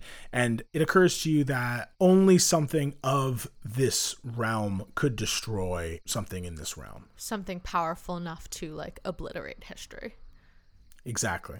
It's not much of a mystery to Dido, and he thinks of that blinding light that came over him and Morpheus in his dream. You think of that as the two of you head back to your rooms with your fellow contestants, finding rest once more. You both get a long rest, including you, Dido. Yeah, even though my rest is uh, interrupted halfway through um, because of a fire and a tragedy, and there's fully scheming and um, alchemizing of theories in the middle of it, it's still the best rest that Dido's gotten in years. wow, two four hour naps. That's crazy. Excellent work, sire. Now that will leave you prepared to create great things. Does everyone's back always feel like this? Yes, though mine doesn't because I don't have a back. I click Benjamin's button a bunch. Ow, ow, ow. Just kidding, I'm fine. Just a bit of comedy. Uh, you're right, not my forte. Um, I will, um, seeing the sun come up, head out to find my fellow contestants. You head out, and Cora, you rise with the sun as well. What would you like to do today, guys? Uh, I think Cora wants to go to the forge and do like an investigation. I agree, we haven't been there yet. Yeah, and I, I I initially wanted to go there to like have someone look at my weapon, but now I'm interested to see what kind of incident at the forge could have led to this. Dido just heads down to breakfast. I'm keeping an eye on Arachne and Paolo. You both begin your day, and immediately it is clear that the mood is, not surprisingly, very different here. Smoke still stinks in the air. A quieter, more solemn tone has taken the manor. You see fewer servants, and those you do see avoid your gaze as they go about their work. You, Dido, head to get breakfast, as Cora, you head deep into this megastructure to find the forge. As you grow closer, so does the heat. It is perhaps the hottest place, no, certainly is the hottest place in the entire temple. As you begin to head down the stairs, it hits you like a wave of fire, burning your skin. You wince and push forward, careful not to touch the stone as it singes you. You eventually head down the final stairs and see there is a massive metal door. There is a wall of these stone cubbies where there are these heavy looking full body fire proximity suits these like black and orange striped suits that are meant to be fire resistant. So you could so one could even enter into this space. Cora you don one of these suits and push on the door and Slowly but surely, it grinds open as you enter into a vast warehouse like workshop lined with a number of small kilns interspersed between larger forges. You see that there are shelves where there's ceramics and pieces of metal. I mean, all forms of art are created in this temple, and everyone should have access to the facilities they may need. This perhaps is where previous artisans of this domain have worked, um, but it's empty. No one seems to be here as you continue to walk further into the room. It is made of stone, the orange glow of forges casting the only light in this space. Looming in the distance, this gargantuan forge, far bigger than any humanoid could possibly use. Bright flames within it, so blinding you might as well be looking straight at the sun. And standing before it, hammering something on a gargantuan anvil is this hulking figure with scarred and burnt skin wrapped over tightly bulging muscles. He approaches the kiln wearing no suit, only a dark singed toga, holding a long metal tool filled with chunks of metal that he slides deliberately into the forge, allowing them to melt. As they melt, he returns to the anvil and continues his work. Um, you notice that he is standing on these two in- incredibly well crafted mechanical legs, and he takes no notice to you as he continues his work, removing the melted metal, pouring it into a mold. As the other sword that he's creating cools, he begins to work on another blade. I approach him and say, Hello. I'm busy. Go away. Okay. Um, I will do that, but in case you had a second, could you tell me what this is? And I take out my Delos Delophonos. You present this blade, and he stops, turning and looking over his shoulder at you. You see these burning, glowing, orange coal like eyes as he stares down at the blade that you hold. Haven't seen that in quite some time. Did you make this? Turns to the hammering on the anvil. Long ago. What's your name? I just want to give compliments to the artist.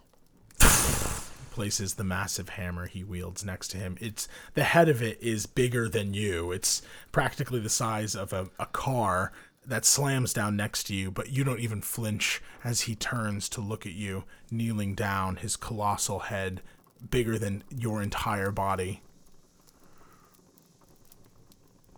I am Hephaestus, god of the forge. Though I have gone by many names, I thought that might be you. who are you that wields this blade? Crafted for a war long won. My name is Cora. Cora Lacrima. Hmm. Never heard of you. Rises again and picks up the hammer, Maybe you heard of my mother. Ausea Lacrima. stops hammering again. Did you make this for her? No, Then who did you make it for? I made it for my brothers and sisters when they fought the Titans long ago.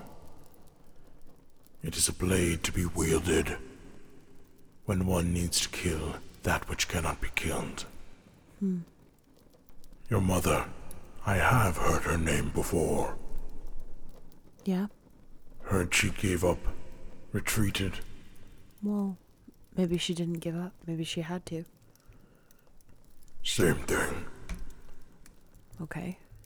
So maybe she did. Have you any more questions? Or may I return to my work? Why are you here? You're. You're a god.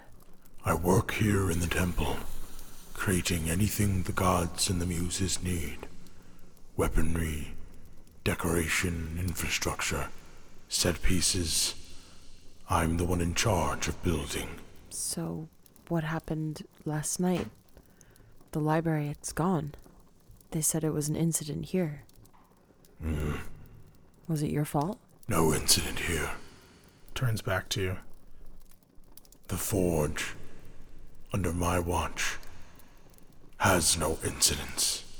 I see. Why are you telling me this? I figured you'd be sworn to secrecy like everyone else. No one pays attention to me.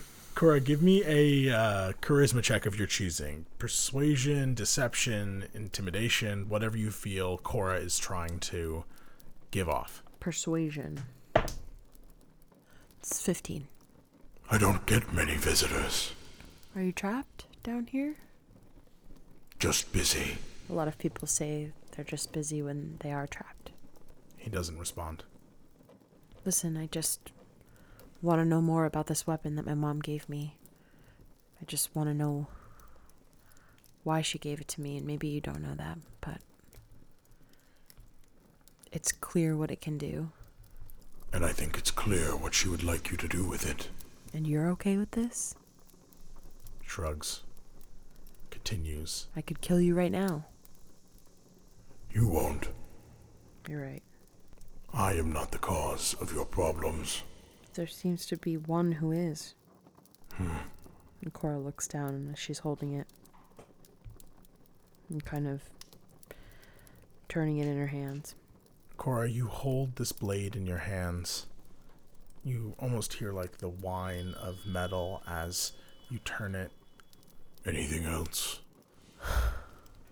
No, I guess not.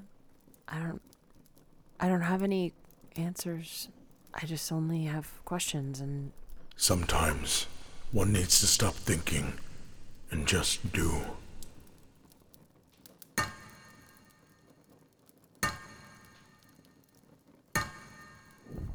He returns to his work. Cora goes back upstairs, puts the blade back in her bag, thinks about the primordial. It's everywhere in the halls, and it's clear that the gods created this place, the gods control this place, and that Paolo is a god. And she thinks that she has more in common with Arachne than anyone. Is there anything else you guys want to do? I will let my competitors see me mage armoring myself, and I'll do that um, fairly before the challenge so that I can uh, do my short rest and get my spell slot back. But my mage armor will last for eight hours. Dito, you go about your day as you normally would. I think that, you know, pardon me if I'm wrong, but you at points feel almost this drive to do something, even though there's not much you can do to solve the tragedy that has struck this manor. And at one point, you find yourself back in your room before it is time to go upstairs to perform. And you take out Penis and begin to just draw, just doodle. And if you wouldn't mind giving me a performance check, 18. you find yourself just drawing aimlessly, shading and sketching and just creating to create. You finally have the energy to do that after getting a nice rest for the first time in what feels like forever. This strange competition, the only time in the past few years where you feel like you've really, truly gotten rest, despite the circumstances. As you finish, you lean back. What does Dito draw? With Benjamin in my hand, I started thinking um, about, you know, what uh, kind of form my armor would take during the challenge. And I find myself um, drawing these kind of outfits, like those long, elegant fashion designer uh, drawings, the kind of gesture drawings of like a, a suit that's kind of crumbling into um, like sooty ash with flames licking out of the bottom. And then I get drawn into drawing these flames. And before I realize what I'm doing, I'm drawing Shisha and the library. And when you finish, you lean back and look at your work, and you hear Benjamin in your head. It's beautiful, sire. Excellent work. It's on my mind. Then it will never be forgotten. I know you said you're not meant to talk about it, but Morpheus, he told me I might not ever get the chance to speak with him again unless I succeed here. Succeed in what? Just winning? Or am I meant to help Arachne and Cora? I know not what the Lord of Dreams wishes for you to do, but I wish for you to become the artist that you are destined to be. An artist that you would be proud of. Then my work would be done. All right. I click Benjamin and put him behind my ear, dust myself off, and head towards the competition. You all head to the green room, and it does indeed feel like you're going through the motions. You barely hear Krotos as he barks out his standard greeting, and as he eventually begins to count down, you find yourselves rising from your seats and joining Iconia, who is um, talking to Arachne. um, as they join Paolo and approach the swirling darkness that sparkles with potential within the archway. Each one of you, one by one, enters the darkness and suddenly find yourselves walking out onto the main stage. The cheers of the audience across the multiverse filling your ears. Sparkling lights begin to trace the floor, seats, and stage. A deep, rich orange light that flickers through the ornamental stone reminiscent of vases formed from Hellenistic artisans centuries ago. Stone shifts and nine pillars rise from the main stage, standing atop each of them a woman dressed in elegant white robes, each toga bespoke in style to represent them, their personality, and their domain. The nine muses, all nine of the muses, make their way to their seats, but you watch as Terpsichore is helping Clio walk down from her pedestal. There is no dance happening for her. The other muses are more solemnly making their way behind the stone table where they normally sit and judge you all. Uh, and once they find their positions, uh, Calliope looks to you all. Welcome back, Bards. Five contestants left. I remember when this stage was crowded. Erato leans forward and goes, Now it's getting intimate. Calliope nods, trying to kind of play along with the joke, but you can tell that they are now fully performing any of the energy that they are giving out. My point is that in a matter of days you tasted victory, made enemies, made perhaps friends, and have gotten a glimpse of what the future can hold. I think, especially given the past day's events, it is time to learn the hardest lesson of all loss. Calliope looks to Melpomene, orange eyes and normally confident tone softening as she speaks to her sister. Melpomene, it's time. The amphitheater goes quiet as focus is pulled toward the sorrowful gray face of the Muse of Tragedy. She slowly raises her shaved head and looks up to the eldest sister, orange eyes brimming with tears, then shakes her head, looking away. Calliope nods and smiles encouragingly. I understand, sister, but you know more than anyone how important it is to face tragedy head on. And you see she looks to Clio, who is trying her best to hold herself up, is literally like leaning back in her chair, looks very, very ill. You see Melpomene grits her teeth, the first show of intense emotion her, from her this entire time. I don't want people to suffer any longer. I'm tired of pretending. Gasps begin to echo throughout the audience, and you see even Paolo looks confused, Calliope almost nervously looking around before getting close to her sister and whispering in a harsh tone This is not a negotiation. You must. The muse of tragedy and the muse of stories glare at each other for a long moment before Melpomene rises, still holding eye contact with her.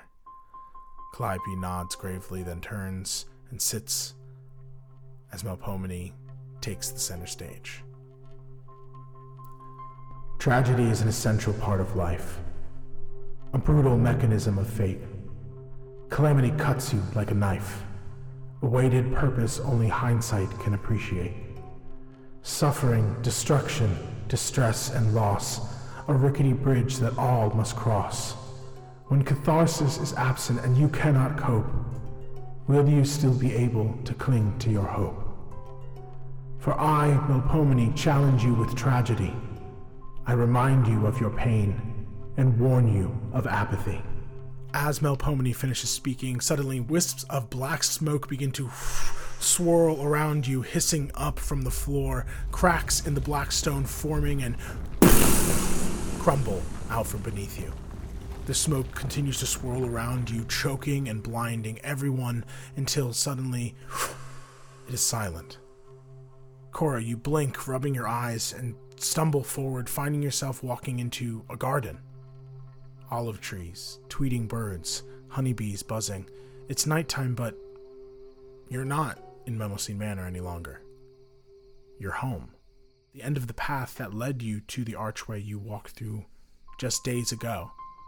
The same path leading up to the villa, the villa you grew up in. The windows dark except for one. The one to the practice room you spent so much time in. Mom? I think Cora feels like an insane amount of relief. Maybe it's just over. Maybe they sent her back. This is what happens with all of the contestants, right? They get to go home. So she rushes up. You make your way up the stone stairs, eyes on the lit window, and we cut over to Dido. Dido, you find yourself smothered in this darkness, panic setting in as you gasp and claw and tumble out of bed, landing hard on the floor. You're tangled in your sheets, yanking it off your head and looking around. You're in your bedroom. The sounds of sirens and honking cars in the distance, the commotion of the city you've been living in since leaving home. A second later, the alarm on your phone begins to play. It's time for your late shift at the hotel, and if you don't leave right now, you're going to be late. Um, a a dream. A dream. And Dido um, does what he's done a million times, which is just throw his long hair back into a shitty looking ponytail and throw his hotel uniform on and stagger out the door looking messy. you stagger out of your bedroom and you see that uh, one of your roommates in this in, in very very tiny apartment is sitting on the couch. She's wearing uh, green flannel this chaotic messy young woman with curly red hair. She finishes hitting a bong. Hey bro what's up? Uh, Hey, little early for that. it's nighttime bro. You slept all day i think. Oh, I check my watch. it is indeed nighttime i mean honestly your brain is just so disoriented you really can't tell what time of day is when did you fall asleep and how long have you been sleeping Right, I work at night. Sometimes you forget. Um, okay, well, uh, just, you know, leave the door open for me since, you know, I lost my key. Um, Bro, before you go, I just wanted to let you know that I got word from Jeff. At the end of our lease, he's going to be raising up the rent a few hundred bucks. a few hundred? That's a huge percentage. Yeah. Yeah, the neighborhood, it's just. He says that there's a lot of things he needs to fix. That They haven't fixed anything the whole time. Our dishwasher's been leaking for months. yeah, he's he said that you know if he's gonna make these changes and and he's gonna, he just expects us to kind of pay for the increase in quality of life. You know how things are. New apartment buildings are coming up every day in this neighborhood. Um, are you guys staying? If we live on nothing but rice and beans, I well we can talk about it more. I just wanted to let you know. I already eat so many beans. She offers you a hit of the bong. Fuck it, everyone else smokes before their shift. You take the bong and light it and take a hit. Give me a Constitution saving throw. okay. 13. 13. You cough, letting out a huge burst of smoke as soon as it goes into your lungs. I forget that she does mull bowls and she puts a little tobacco in them too, and I hit it way too hard. it's so fucking harsh. Uh, you feel dizzy nasty. as you step back and you hand it back to her, and then you rush out the door. And I need you both to roll initiative. what the fuck? Okay, I didn't hit the bong. Wait, wait, no, I didn't hit the bong. You hit the bong, roll initiative. roll initiative. Fuck. Me a trip trap. sitting you. The bong is a mimic. Bong's a mimic. 11's good. Uh, 20 initiative. At the top of your turn, Dido, you are up first. I need you to roll a wisdom saving throw. Ooh, Wisdom saving throw for Dido is going to be a 21. You push the feelings of confusion, despair, and disorientation out of your mind as you rush down the stairs and out onto the busy street of the city. The moment you step outside, you are soaked by the heavy rain that is pouring from the sky, your uniform completely drenched. Your umbrella's upstairs, but you do not have time to go and grab it. Damn it. You curse under your breath and rush down the garbage covered street, passing by equally disenfranchised and disillusioned people, looking at the newly constructed apartment building, sparkling and beautiful. You know that more and more of this gentrification is going to run you and so many others out of this neighborhood, but you try and keep your head down. You rush to the subway. Why do people keep moving here? It sucks here. It sucks really bad here. As you step on the first stair going down to the subway, I need you to roll a dexterity saving throw. This was me every day I worked at the mill. God, cursed. 18 on the dex saving throw. You save. You feel your foot slide out from under you, but you grab the metal railing um, and keep yourself from falling down two flights of stairs. You run down the stairs and you see the turnstiles and see on the other side the subway doors already open, people pushing and shoving, trying to cram inside this incredibly packed train. You realize that with the doors open, that means that they're going to close any second. You hastily grab your wallet, pull out your MetroCard, and swipe it. Doo-doo, And, and see the the screen flash insufficient funds. I hop. You hop it, okay? You leap over the turnstile. Don't have time. Can't be late. If I get a ticket for hopping the turnstile, it'll be cheaper than missing out on my whole shift. You hop over the turnstile and begin to run and hear a voice come from beside you. Hey, stop! What do you think you're doing? As a man in casual clothes flashes a badge, an undercover cop waiting for someone to hop the turnstile begins to approach. The machine's broken. The machine's been broken for half no, a year. no, come here, come here. He tries to call you over. Can I try and slide into the doors just as it's closing? Yes, give me. Uh, you can roll acrobatics. He's gonna roll athletics as he reaches out and tries to grab your arms as you twist away and try and run. It's just an 11. Well, he rolled a natural one. Yes. So he reaches out and snaps at you, but you rush by and slide, cramming into the door. I sort of rip the sleeve of my arm as he tries to grab it. I'm tearing your uniform. You still push your way in, um, and hear the as the doors slam behind you. Bing bong! and we're gonna move to Cora in the initiative order. Cora, are you moving stealthily? No. You rush into your childhood home, the classically inspired decor. You rush up the stairs, calling your mother's name. As you're moving through, you actually begin to take note. A lot of your home is very similar to the Mnemosyne Manor. You'd never noticed it before, but why would you? You uh, like you'd only seen the manor on television, and they don't show you every aspect of it. But the style is uncannily similar. As you are rushing through your house, you turn down the hallway and see the light coming from underneath the practice room door. As I'm running up, my heart sinks, noticing that my house is crazily similar to the manor. And I start to slow down. Give me a wisdom saving throw. Why would you choose the one I'm the worst at? Um, Why would you do that? exactly for the reason you think, my dear. Oh, because I got a five. Roll a d6 for me. I don't want to. I want to stop now. a three. You suddenly begin to feel this sort of dread within your heart as you slow and you see how similar to Mnemosyne Manor your home is. You're thinking how confusing everything has been, how impossible the tasks before you have felt. You are suffering from this deep despair, this apathy. Um, you have disadvantage on dexterity based checks and saves until you save. Finally, you see that you're standing before the practice room door, the light coming underneath it. Do you enter? Yes. You open the doorway and see the practice room as it always has been this ballet studio with a long, spotless mirror.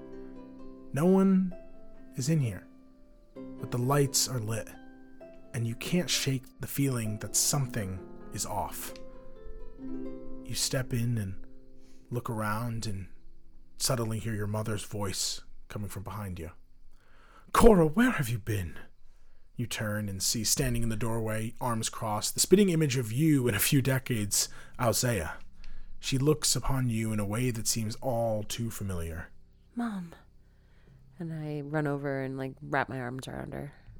You hug her, but she does not respond. And after holding her for a moment like that, you step away and you see she's looking down at you with her burning amber eyes. Your performances of late have been worse than sloppy. They've been pathetic. We're going to run your routine from the top, and we're going to keep running it until you get it right. Mom, but why? Again, Cora, But why? I'm not going to repeat myself. No. I don't feel like it. I I don't even know why why am I doing this? Why don't why don't you do it? She looks at you, pure disgust coming over her face. You are such a disappointment. All of these years, all of this work, and you're wasting it all. Cora, give me a perception check. Ooh, it's an at 20. That's really big. This early in the Mm, Tell me why. Tell me why. You look up at your mother, and something is off. Even though you're feeling this this despair, this this apathy, you are shook by the way your mother is looking at you. It's been bad before, but you don't know if it's ever been this bad. Maybe it's just perspective, but you see something in the corner of your eye. You flick them towards the mirror and see not your mother in the reflection, but this shadowy abomination. Necrotic smoke spilling off of her, this being of pure horror just looming. Cora, are you even listening? I snap my eyes back to my mother and snap them back to this abomination and I charge at it. You charge at it. Uh, give me an opposed athletics check. 11. Okay. Been rolling nothing but 11s today. You rush forward, and she actually rolled a nine as you tackle into her, and the two of you roll on the ground, wrestling as you pin her down. And she looks at you, her body suddenly transforming. You see the bones in her face crack. You feel her ribs split and her chest open as thorny wood begins to cut through and her orange eyes darken to a void. More of this smoking, shadowy, necrotic energy spilling off of her. I could have been something. Something beautiful. Someone who changed everything. But you, you ruined it! And we're gonna move back to Dito. You push onto the train as the tone rings and the doors close, the train squeaking and squealing as it surges down the tracks with an unsteady speed. You pass by stop after stop, knowing you're absolutely going to be late at this point. You finally arrive at the station you need to be at and push through the crowd. Finding your way to the turnstile, you rush up the stairs, rain again immediately soaking you as you charge down the street. I need you to give me another wisdom saving throw. Live this day so many times. That is a seven, so I think I'm going to use my favored by the gods ability and add 2d4 to that. Uh, it goes from a 7 to a 12. You pass. Ooh, nice. The DC is now 12. It goes up every round. Incredible. Until you fail, that is. You push past these feelings of despair as you rush forward down the street. You finally turn the corner and see the beautiful Paraclesis Hotel and Spa, a different type of dread coming over you as you approach the glass doors. You enter, seeing an overworked coworker behind the desk look up, see you, and immediately begin to pack their things as they get ready to go. You, still soaked, rush behind the desk and take over as they wordlessly just rush out the door. And the moment that you turn back, you suddenly see that there is a mob raging before you. Ding, ding, ding, ding! People are hitting the bell. This wealthy older woman is pointing this wrinkly finger at you and about to shout as she is pushed out of the way by a sneering businessman who slams a fist on the counter. Um, hello? I tried to book Comfort Conference Room 3 and it's telling me it's completely booked for the day. I have clients who have flown in, set to be here in 10 minutes. What are you gonna do to fix this? Um, sorry, I'm just. I have to clock in. Um, I'm like frantically trying to open up the software on. Um, I'm trying to open up Kronos on my uh, computer and uh, log in and also remember what this client even just said to me, like rifling through all of the open rooms while I'm still logged into someone else's account. As you're trying to do that, these um, ga- this gaggle of girls erupts forward, all of them dressed in pink, with one in this pristine white uh, little gown and matching tiara. One of them wearing a sash that reads "Slade of Honor." Puts her hand on the counter. Um, hello. We're supposed to check in tomorrow morning. Is there any chance we could check in like now? We're here celebrating this fugly bitch's last weekend as a single lady. And we'd love to drop our bags off before we head to the spa. I look her in the eyes. You have already been here before. We've done this. There is a pause. All of a sudden, every single person in this mob freezes and looks at you. I can't be here. I have somewhere else to be. Uh, I back away from the desk. You back away as suddenly these figures begin to lean forward, and you notice wisps of smoke pouring off of them as they begin to transform and reach forward towards you. And we are going to cut back to Cora. Cora, you wrestle with your mother in the hallway. Um, she is trying desperately to squirm out from underneath you. Um, it is your turn. What would you like to do?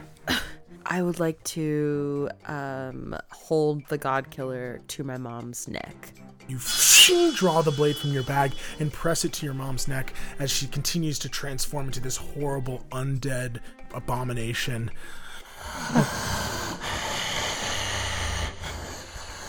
You're not my mom. Go ahead and give me an intimidation check. Nine. Nine. You see this this horrid abomination bites out at you. She looks like your mother, but she very much isn't. Um, you have your action and bonus action. What would you like to do? I would like to try and slice her head off with my sickle. Go ahead and attack. 18 to hit. That hits. For four points of damage. you cut through the sort of bark torn skin and see shadows begin to pour out. This creature is going to attack you. That is going to be an 11 to hit. It doesn't hit. It claws at you, but you press down further. As a bonus action, I can expend a charge to deal an additional 2d8 necrotic damage. But is this thing necrotic and will it not? Was it resistant? Um, only one way to find out. You also gi- give me a uh, Arcana check. I'm also making the target do a wisdom saving throw. Okay, I'll roll that. So nine necrotic damage. And what did you want me to do? Uh, that's a 19 on the Wisdom save that you forced it on, so it does succeed. And you can give me a check using your spellcasting modifier. That's gonna be 18. 18 you press into this horrible creature with your blade and send this pulse of necrotic energy and you watch as it absorbs the necrotic energy. It does not take any damage. But with your spellcasting modifier you feel the frustration and push forward and you now realize that you can change the damage to radiant We're learning new weapons, y'all. Moving down the initiative, we jump back to Dito. These horrifying beings climbing across the table at you. Um, it is your turn. What do you do? I will panic and just throw my hands out, and um, this kind of like dark sky like matter that's dotted with stars and celestial objects starts to kind of haze out over them. I'll cast a third level sleep spell. Okay. Uh, go ahead and roll those d8s. I will, why not, use a sorcery point and use empowered spell and re-roll three of those dice to get higher. Okay. Uh, just 23 hit points. You watch as a number of these creatures disappear into smoke as you successfully knock several of them out. And then I run into the back rooms of the hotel um, where we keep all of our shitty snacks. You run, they are going to get an attack, and actually, I'll say split screen, the two of you are suddenly struck out by these creatures. My AC is 16 now. Okay, that's only a 14 to hit you. They miss as you charge away. Uh, Cora, your mother swipes at you, and that's a natural four. So neither neither of them hit as you continue along the way. Dito, um, you're rushing. Where are you headed? What do you want to do? This is the end of your turn before we move on. Mm, I think that probably like back in the employees only section, there's probably like a fire exit, and so I'm looking to uh, run out of the fire exit into like the dumpster alley behind the hotel. Give me a perception check. Ooh, beautiful. Twenty-three. You rush past the glass windows, you rush down this hall and pass by a mirror, and as you look by, through the mirror, you see movement in it that doesn't match yours. Ah, I whirl around to face my reflection. You whirl around and face your reflection and see a number of different scenes unfolding through this mirror. You see first your face, but then beyond it, like you're looking through a pane of glass instead of an actual mirror. You see Cora on the ground, pinning her mother down, trying to force this sickle through her throat. You see Iconia in the office of some executive, her getting screamed at by this man as she cowers. You see Arachne as she desperately tries to outweave this beautiful silver skinned woman who you recognize as likely the goddess Athena, who competed against her in the challenge that led to her being cursed. And you see Paolo but looking at him, it's it's too blurry. You can't exactly make out. That's as much as you can get with that perception check. Instead of running towards the exit, oh, when I see these scenes in the mirror, seeing Cora alone struggling against her mother, can I try and glancing over the back of my shoulder, skip out on my dream and go help Cora and hers? Can I try and like climb through this mirror? Okay. Give me a wisdom saving throw. This will be the last one. The Okay. DC this time is 13. 12. Roll a d6 for me. 1. You too begin to feel this horrifying apathy come over you.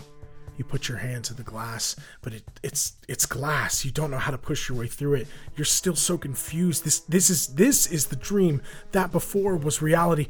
What, how do you do this? Can you even do this? And that is going to be your turn. Uh, Cora, it is your turn. You're tumbling in the hall. So this being cannot be harmed by necrotic damage. that is correct. That sucks. That's so much of what my dammies do. Noah, fuck off. Sorry. I'm gonna cast Thunder Wave. Okay. It is a second level spell. The save is Constitution. Okay. Are you casting it at a second level or are you casting it higher? Second level. Okay, she's gonna roll. That is only a five. She fails. I slam my ghost mommy's body into the ground and I cast Thunderwave and I emit a thunderous boom through her body to try and destroy her. The floor in which you slam her into cracks and shatters as the two of you collapse through to the first floor of the villa, um, tumbling onto the ground. Um, I need you to give me a dexterity saving throw, but first tell me the damage you deal. 10. 10. Uh, my dexterity is You roll with disadvantage for the dexterity save because of the apathy. Your mother is, her form is sort of shattered and shifting. 12. Cora, you take seven damage as you land on top of your mother and like roll off of her. The dust of this collapsed ceiling still settling around you. Uh, give me a perception check. 8. You are coughing from the the stone dust that is filling your lungs. You're pulling yourself up off the ground as you watch this shadowy abomination that was your mother doing the same. That was your action. Is there anything else you want to do? I want to roll my perception check again. Suppose if you want to use your bonus action to do that, Yeah, let me do that. 12. using your bonus action, you look around, you um, rise up and stumble into the kitchen, hands hitting the counter. You look into the sink and see pots filled with water, and see on the other side Dido looking at you hand on the surface of the other side of the water.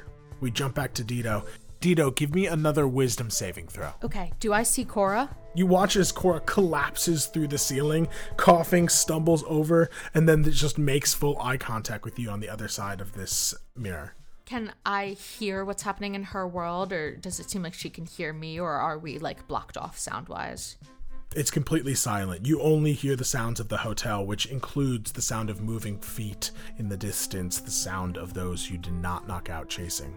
I'm screaming Cora's name and gesturing at her to come through whatever see through barriers on her side. That's a 16 on my end. You rise from the despair as you see your ally on the other side of this barrier. You are correct. This is the dream. What you experienced was real. The competition is real. You need to get out of here. But you don't know how. I pull my fist back and I punch the mirror between Cora and I, hoping if I can't climb through this barrier magically, I will just physically rend it apart. Go ahead and roll an attack. Okay. Uh, 13 to hit. 13 is the exact AC of crystal, glass, and ice. You hit it and you see cracks spider through it. We cut back over to Cora as Dido punches into the surface of the water within this pot. You see it ripples. On your side, it doesn't crack, but there is some sort of reaction to it. Can I see in any of the other pots?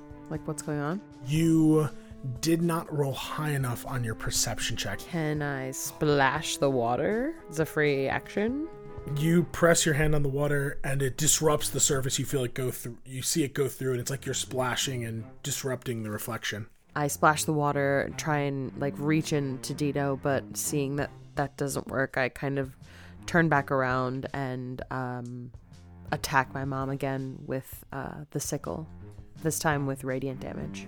You rush forward, the sickle now glowing with a beautiful, brilliant white light in contrast to the necrotic, wisping smoke that comes off of it normally. Uh, go ahead and give me an attack. I rolled a nat one, so if I could re-roll it, that would be dope. Unfortunately, you cannot. But as you swing out and your mother dodges it, you do see legitimate fear in her eyes at the radiant light. Cool. And then I'm gonna use cutting words. Um, use one of my bardics to cast cutting words so that she has disadvantage on her next turn towards me. Sorry, so it's not disadvantage, uh, but I can subtract a roll from their die. Okay, and split screen again. This creature is going to swing out at you, Cora. Mm-hmm. What did you roll? It was a two. Well, you subtract two from the 16 that they rolled, making it a 14. Does that hit? Wowie, no, it doesn't. That's awesome. Oh my god. Okay. She lurches for you and you you literally have to roll out of the way. She crashes into the sink. She cracks the sink and it spills forward. Dido, you lose connection with Cora. The reflection of hers disappears. You do see the other images shifting, but Cora's is gone for now at least. As a bonus action, I can give myself uh, advantage on my next attack roll with steady aim. Okay. You dodge out of the way of your mother, grip your blade, and prepare for your next attack. And Dido, as you are banging on this glass surface and screaming, you hear the door open and two of these shadowy, monstrous mob members rushing in. They heard you. You were not being stealthy. Unfortunately, they're going to make attacks against you. My god, a natural four and then a 16 to hit. Uh, yes, that's my AC. You take nine damage, and your strength score is reduced by two. Mm. So my strength score is seven right now. So if my strength score is five, then that's a minus three. That's fine. And Dido doesn't even notice a difference. It is they tackle you away from the mirror and begin to swarm onto you. That is their turn. We go back to Dido at the top of the round. They're all over you, trying to attack you. What do you do? I am going to cast darkness around myself using one of the Warlock Pact spell slots that's been granted to me by the Lord of the Dreams. I settle a heavy blanket of night over the creatures so that I can hopefully put some space between me and them. You channel the darkness of night required for rest and for dreams, and you feel their attacks are no longer on you.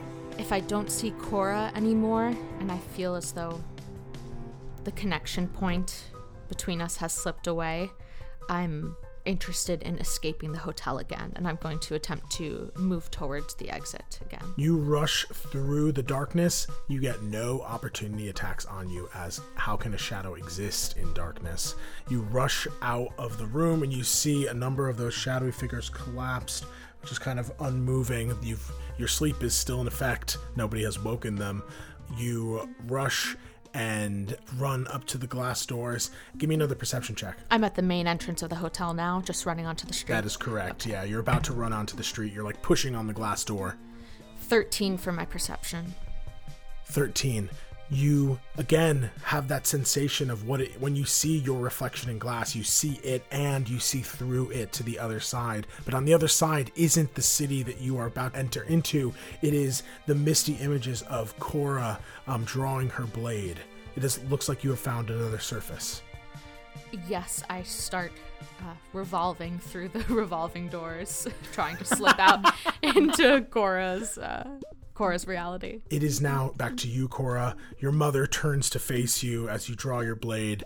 What would you like to do? I'm going to try and lunge at my mom again with the sickle. Okay, go ahead and roll an attack. Ooh, nat 20, baby! Oh my god. I love when you say that. It's hot. Glowing with radiant light, you slash into your mother, and it cuts across the thorny, shadowy chest of the abomination. And there is an explosion of radiant light. This creature is vulnerable to radiant damage, which means that any attack you do against it is already getting double damage if you deal radiant damage. So you are now going to deal double, double damage. Whoa. Okay. So roll your nat 20 as if you had just crit, so 2d4 plus and if you, you know, use any charges or whatever, and then you can do in a and then I will just say double that. 13. There's this blast of radiant light. She is shot back and crashes into the wall behind her. She's looking incredibly hurt. We're talking death's door. Whoa. That is your action. I'm going to use my reaction to cast Cutting Words again. Okay, and just like that, she is going to attack you. That is a natural 16 plus 4. What did you roll on your d8? Mm, three. 3. Okay, that only brings it down to a 17. Does that hit? It does. Okay. You take 9 damage, and your strength score is reduced by 1. I'm going to bonus action steady aim again. You turn and face her as she wheezes against the wall, having uh, swiped out at you as you pulled back the first time. We jump back to Dito. I will, as I catch another glance of Cora, I will try and misty step to her through the glass. You disappear and reappear right next to Cora as she faces off against her mother. You turn Cora and see Dito appearing next to you. Whoa! Having a nice dream? No! Help me kill my mom? Uh, sure. I will try and eldritch blast Cora's mother away from her. You know, she's not my real mom, so it's okay. Okay. I will eldritch blast Cora's not real mom, and I have um, two beams at this point in my level progression. Ooh, okay. First roll is a nat one, so that's an eight. It blasts over her head. Second one is a 15. 15 does hit. That's nine damage, and I push her 10 feet back from us. You hurl out this second blast, this sparkling midnight energy that explodes into this twisted version of Alzea, and she is blasted through the wall. Um, and you see wisps of smoke disappear. Cora, are you alright?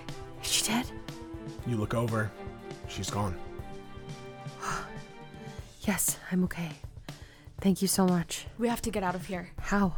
We need to find Iconia. Cora, it is actually going to be your turn. Wait, Dito. If you were able to get in here, are we able to get into other people's places? That's why I think we should find Iconia. Don't you think we should try and ambush Arachne? I have a lot of spider nightmares, and I think maybe uh, if we have a team of three, we could take that on more easily. Okay, great. Yes, I agree. Let's find her. Uh, start looking in reflective surfaces, I guess. All right. I mean, technically, let's say you guys are acting on the same initiative. Both of you give give me perception checks. Back in the practice room. 14. Another nat one. You guys rush up the stairs. I'm gonna just say another round gets burned as you try and find a reflective surface. But Cora is correct. You can go to the practice room, and by the next round, you do turn the corner and see the light coming through the open doorway, the massive hole in the ground before it. It is now your turn. You guys rush over into the practice room. You have to like leap across the gap. Both of you guys give me acrobatics checks. You're feeling weaker, this drained strength now having an effect on your ability to just even leap. I will Misty Step again, given that I am feeling uh, so weak. Okay, you and then reappear inside the practice room. Cora, what'd you get? I got a 11. Okay. Cora, you leap across this gap, your foot catches it, and you slam into the ground. You're just going to take some damage. Six points of damage. You're both in this room. Cora, you straining, pull yourself off. You feel weaker. It's like you have the flu or something. You feel so awful. But the two of you look up into this mirror. You can give me another perception check. Can I detect magic? you feel an intense amount of conjuration and um, divination magic coming from these mirrors. So magic that has to do with like, you know, going between spaces and magic that seems to be kind of viewing from a distance, like divination magic. I got a 19 perception check. I got a 9. Nine. Cora, there's a lot of different images swirling in here. You're just feeling really woozy, after, especially after falling. But Dito, with a 19, I'll tell you, you indeed see Iconia as she is fending off an attack from whoever this executive is now like transformed into this horrible shadowy monster. It looks like she's finally figured out what's going on, but she is absolutely being um, beaten by it. It grabs her and slams her up against the wall, and she she's gasping, and there's like these shadowy tendrils like crawling up her skin. You also see Arachne, who is seems like she has caught on as well, and she's using her weaving to kind of wrap up whoever comes near her, continuing her work, um, trying to bind this horrible, like, perversion of this goddess, Athena, now attacking her. And um, again, you see two other kind of swirling misty scenes i'll give you a choice you can either look at the one that is kind of a total mystery to you or you can look at the one where you see potentially Paolo I will look at the one that is a total mystery. you look at the shifting images um, reflected through this strange mirror portal and see a dark sky, a bright moon, a grassy hill leading to this twisted old tree at the foot of a massive mountain. Dark wood, thorny and dry, like a bristlecone pine, its ancient branches reach towards the heavens. Wind whistles through them, and your eyes follow the withered trunk where you see at its roots an unmarked burial mound. I try to peer more closely at the mound. you press into the mirror. Um, you can give me a wisdom um, saving throw. That's a 12 on my wisdom saving throw. You peer towards the mound. You do feel that this barrier is solid to you. You're not able to push through it, but you draw Cora's attention to it. And Cora, give me an insight check. 27. Cora, this horrible sinking feeling, this deja vu, dread begins to fill you. Can I look closely? Give me a wisdom saving throw. A 13. 13 you feel the surface you can't push through but there's just something familiar about this and i'll tell you both that outside of any of these images you both perceive a final sort of shifting in the mirror it looks like the main stage What is that? I don't know. It seems familiar. Can I do another um can I do another perception check? Can I use an action to do so? another round goes by yeah sure i mean it's your turn again you can do what you'd like Can I use a can I cast a healing word on myself and then also do another perception check? yeah sure go ahead and roll your healing It's 10. Okay, so I'm going to use my action to appear closer. 22. I will let you know, and you can make a choice based on your joint initiative what you guys would like to do. It seems like if you can force your way through one of these surfaces, you can enter into one of these scenes. That might require you to destroy the surface, that might require you to use some sort of magic to move through it, but that with the perception check you get, this scene is familiar to you, Cora, but in a way that it, it is you have not seen this before. You have not been here before, but it's almost like you feel it in your bones that you know it. And you also see the main stage, which I'll say that with that high high of a perception check, you think that you could return to the main stage and end this challenge for you. I don't think I care about the main stage right now. Neither do I. Should we try and go through? Do you want to help Iconia? I need to see this. Can I try and um, shocking grasp the surface between uh, me and the mound? Um, maybe try and like shatter it with lightning. Yeah, go ahead and roll your attack. That's a 13. 13 is the AC of glass, my friend. Incredible. go ahead and roll damage. 14 damage. You punch through the glass and you see beyond it the grassy hill. You see the tree rising above. You see the burial mound. Um, and I'll also say that cracks spider through the rest of the mirror, um, uh, and seeing that you can kind of weaken them. It's not completely destroyed, but you think that you could go through to this mound. Yes, I start stumbling through, um, wanting to see so desperately what this could be that we're being shown. tearing through the glass, you push on uh, and make a hole big enough for you guys to push into. Cora, do you follow? Yes, and I um use the sickle to like break some more glass. You break some more glass. Uh, Cora, you know what? Uh, since you're doing that, give me another perception check with advantage. 21. A 21 is good, but you still can't make out what Paolo's challenge is. Uh, I would like to give Cora a bardic on trying to see through Paolo's.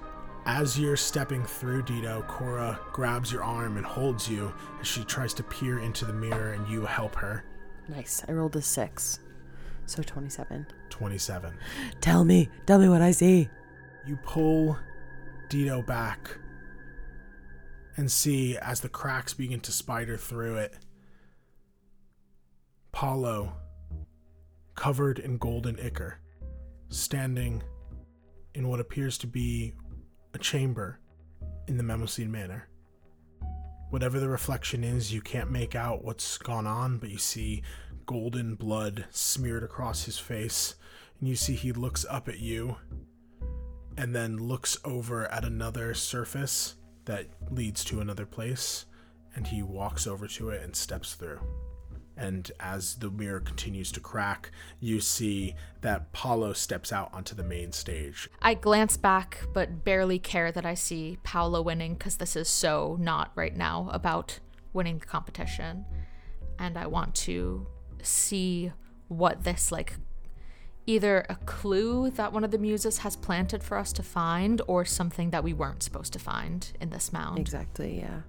Cora, you look at Dito, and Dito, with a resolved look in your eye, you pull Cora through the hole, and the two of you walk out onto this grassy hill. The night sky above, the sound of wind rustling through this massive bristlecone pine tree.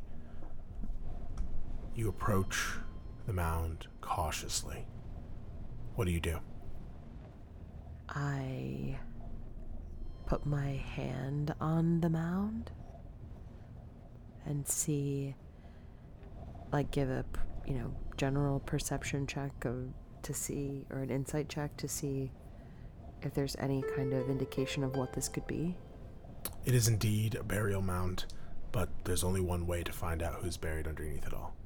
First, I stand and I'd like to kind of look out over what this grassy hill looks over, like what vista is beyond this mound. The hills go towards these vast mountains that strike you as similar to the mountain which Mnemosyne Manor sits upon. around you, there does seem to be a forest in the distance. This tree itself, I describe it as a bristlecone pine, but it's not of that genus. It is just like this ancient withered tree that is seemingly dead. May I once again uh, detect magic on this tree? You detect magic and get this strange sort of necromancy emanating from it. Let's let's dig. Sorry to whoever this is. And I just sink to my knees and with literally no magical ability, uh, I just start digging with my hands. I think Cora feels very uneasy and just doesn't know what to do, so she lets Dito dig. Dito, with your weakened strength score, it takes some time. Rounds begin to pass as you pull dirt away. Cora, you just look at this scene and I'll have my mage hand help me too. Wait, wait, should it. What if we're not supposed to take this up? until finally you clear some dirt away and you see the head of a young man. Blondish hair, but withered, long dead. Who is that? And as you look at it, you see that tears are stained upon its cheeks. Cora, you look at this face. It looks so familiar. What is that? Who is that? Ah, this is some fucked up graveyard. I don't know. I don't know what this is. I take my hands off of this man's head. I think Cora has such a bad, scary feeling, and she's kind of stunned. Suddenly, the eyes open wide, and you see these burning orange irises staring up at you. Are you. Are you alive? It opens its mouth, but severed at the neck, it can make no noise. Can I message the head? What do you say? We're sorry to disturb you. We need to know who you are and why you're here and why we're here. You hear a raspy voice in your mind. I just wanted to play her a song one more time. Who? My love. What is it saying? What was the song? I don't remember. It's been so long. Who was your love? Eurydice. Dito, what's he saying? I, uh, I think this is. um, Orpheus? I think Cora recognizes this name, but doesn't doesn't fully understand or or or remember where she heard it, and she feels a little terrified, and so she walks backwards slowly. Dito, you see Cora backing towards, um, backing up, and you look towards her and see the crack in reality from which you guys have entered. I think we have to go. Were you a contestant in Musemakers? I ask this head. No, no, Who put you here? I was killed, torn apart for my failure. What did you fail at? My love died, and I couldn't get her back. Do you know someone named Paolo? No, Then I'm sorry, I don't know if you can help me. And I um, place his head back in the grave and um, say, I'm, I'm so sorry. I'm so sorry to have disturbed you, and start um, piling the dirt back. You pile the dirt back upon this head as you see its eyes still looking up through the dirt as you finally finish covering it. You stand and turn and see Cora as she um, backs towards the crack, kind of feeling backwards, and begins to move through it. Can I do a check to like try and remember if where I know this name from? Yeah, give me a history check. Oh my god. Uh, I rolled a two. You've heard your mother say it, but you didn't hear anything. You don't remember hearing in what context or why. Dito, I think we should go. Yes, let's. I um am going to try and make it back to the main stage. The two of you rush away from this horrible scene back into the practice room where you see the cracks that have spidered through the mirror have continued to spread. You press your hands up against it. What do you do to go through? I'll misty step again. You disappear and reappear on the main stage. Cora? Cora jumps back through into the practice room, but has this pulling towards the head. It feels like her heart is pulling towards it. And she points and messages the head. Do you know me? You look just like her. Eurydice? Yes. I'm sorry. You see the cracks continuing to spread, pieces of the mirror falling away now. I snap back into it and thunder wave through the mirror to get to the main stage. You shatter the mirror and leap through towards the last image of the main stage, and you find yourself again standing there right next to Dito and Paolo and Arachne. Iconia having not made it through. Melpomene stands as the other muses look upon you. There is no cheering from the crowd, only silence. You see, out of all of them, Calliope looks the most distraught. Tears are streaming from her orange eyes, and she looks away from Melpomene as she speaks. Tragedy is a part of life. It is unavoidable, and regardless of circumstance, it is merciless. Some say tragedy defines us, but that is not entirely the case. She looks to Erato, who looks back at her with a teary eyed smile. Love defines us. How we react and move through tragedy defines us. Something only truly possible with love, support, and community. And she looks to you, Dito, and you, Cora. Art can be grief. Art can be traumatic. But above all, it can be a way of processing and expressing the pain of existence, beauty arising from its ashes. Together, we can learn, grow, and find new reasons to live and create, knowing that tragedy does not invalidate joy. It seems unbelievable, but you can almost see a glimmer of hope in Melpomene's eyes. The audience is quiet. A few sniffs from the crowd, the only indication that they're still there behind the blinding lights.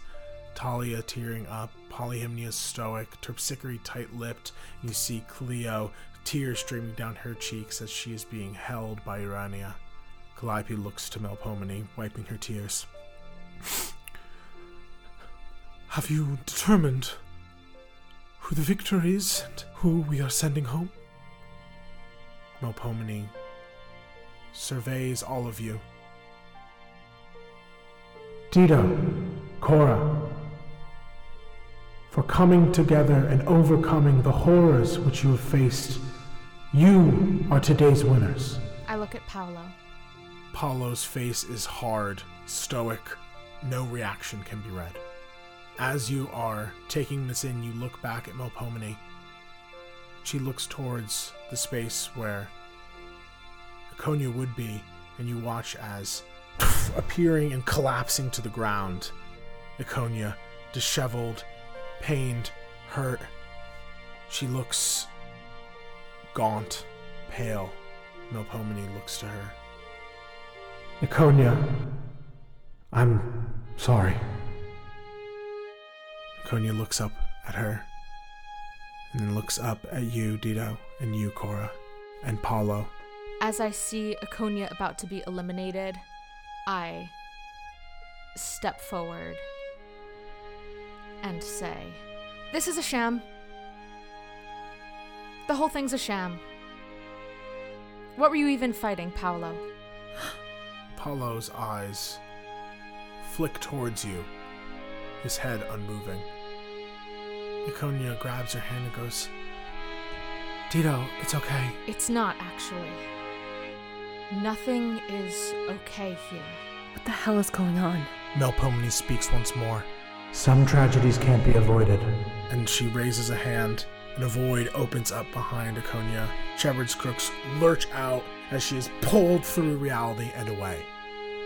Before you can react, the crowd erupts in cheers, and the narrator's voice booms out, even over Calliope, who doesn't even say her line.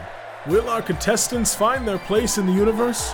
Or will existential dread consume them and leave them for dead? We'll find out next time on Musemakers. I'm yelling into the camera, looking directly into camera, uh, and you can see just see Dito's mouth screaming over and over again. It's a sham. It's not real. Hunger Games style. And that's where we'll end our episode.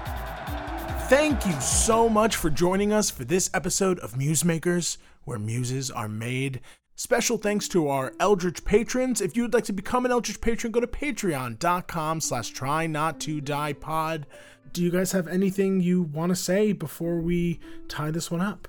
I'm plugging hope in the face of despair. Yeah, that's what I'm gonna plug too. Email your senators, email your representatives. It's time to take action against what's going on in this world. We need to stand up together, and in the face of tragedy, all we have is each other. If that's the one thing you could pull from this episode, I hope that you do. Well said. And thank you once again for listening. And until next time, try not to Try not to die. die. All hail our Eldritch patrons! Especially Anita, Any Major Dude, Ashley, Becca B, Bugroots, Colleen, Colin, Ian, Eclair, Alana, Emily, Grace, Hope, Jacob, James, Jeff, Joey, Kate, Katie, Leo, May, Morgan, Nat, Nicola, Paige, Patrick, Rody, Sahara, and of course, our producer Patty, Patrick Bronstetter, and our producer daddies, Drew Bailey, Sam Golden, Becca Mount, and Rose Evelyn Campbell. We thank you for these podcasting powers and promise to raise hell in your names. Until next time, try not to die.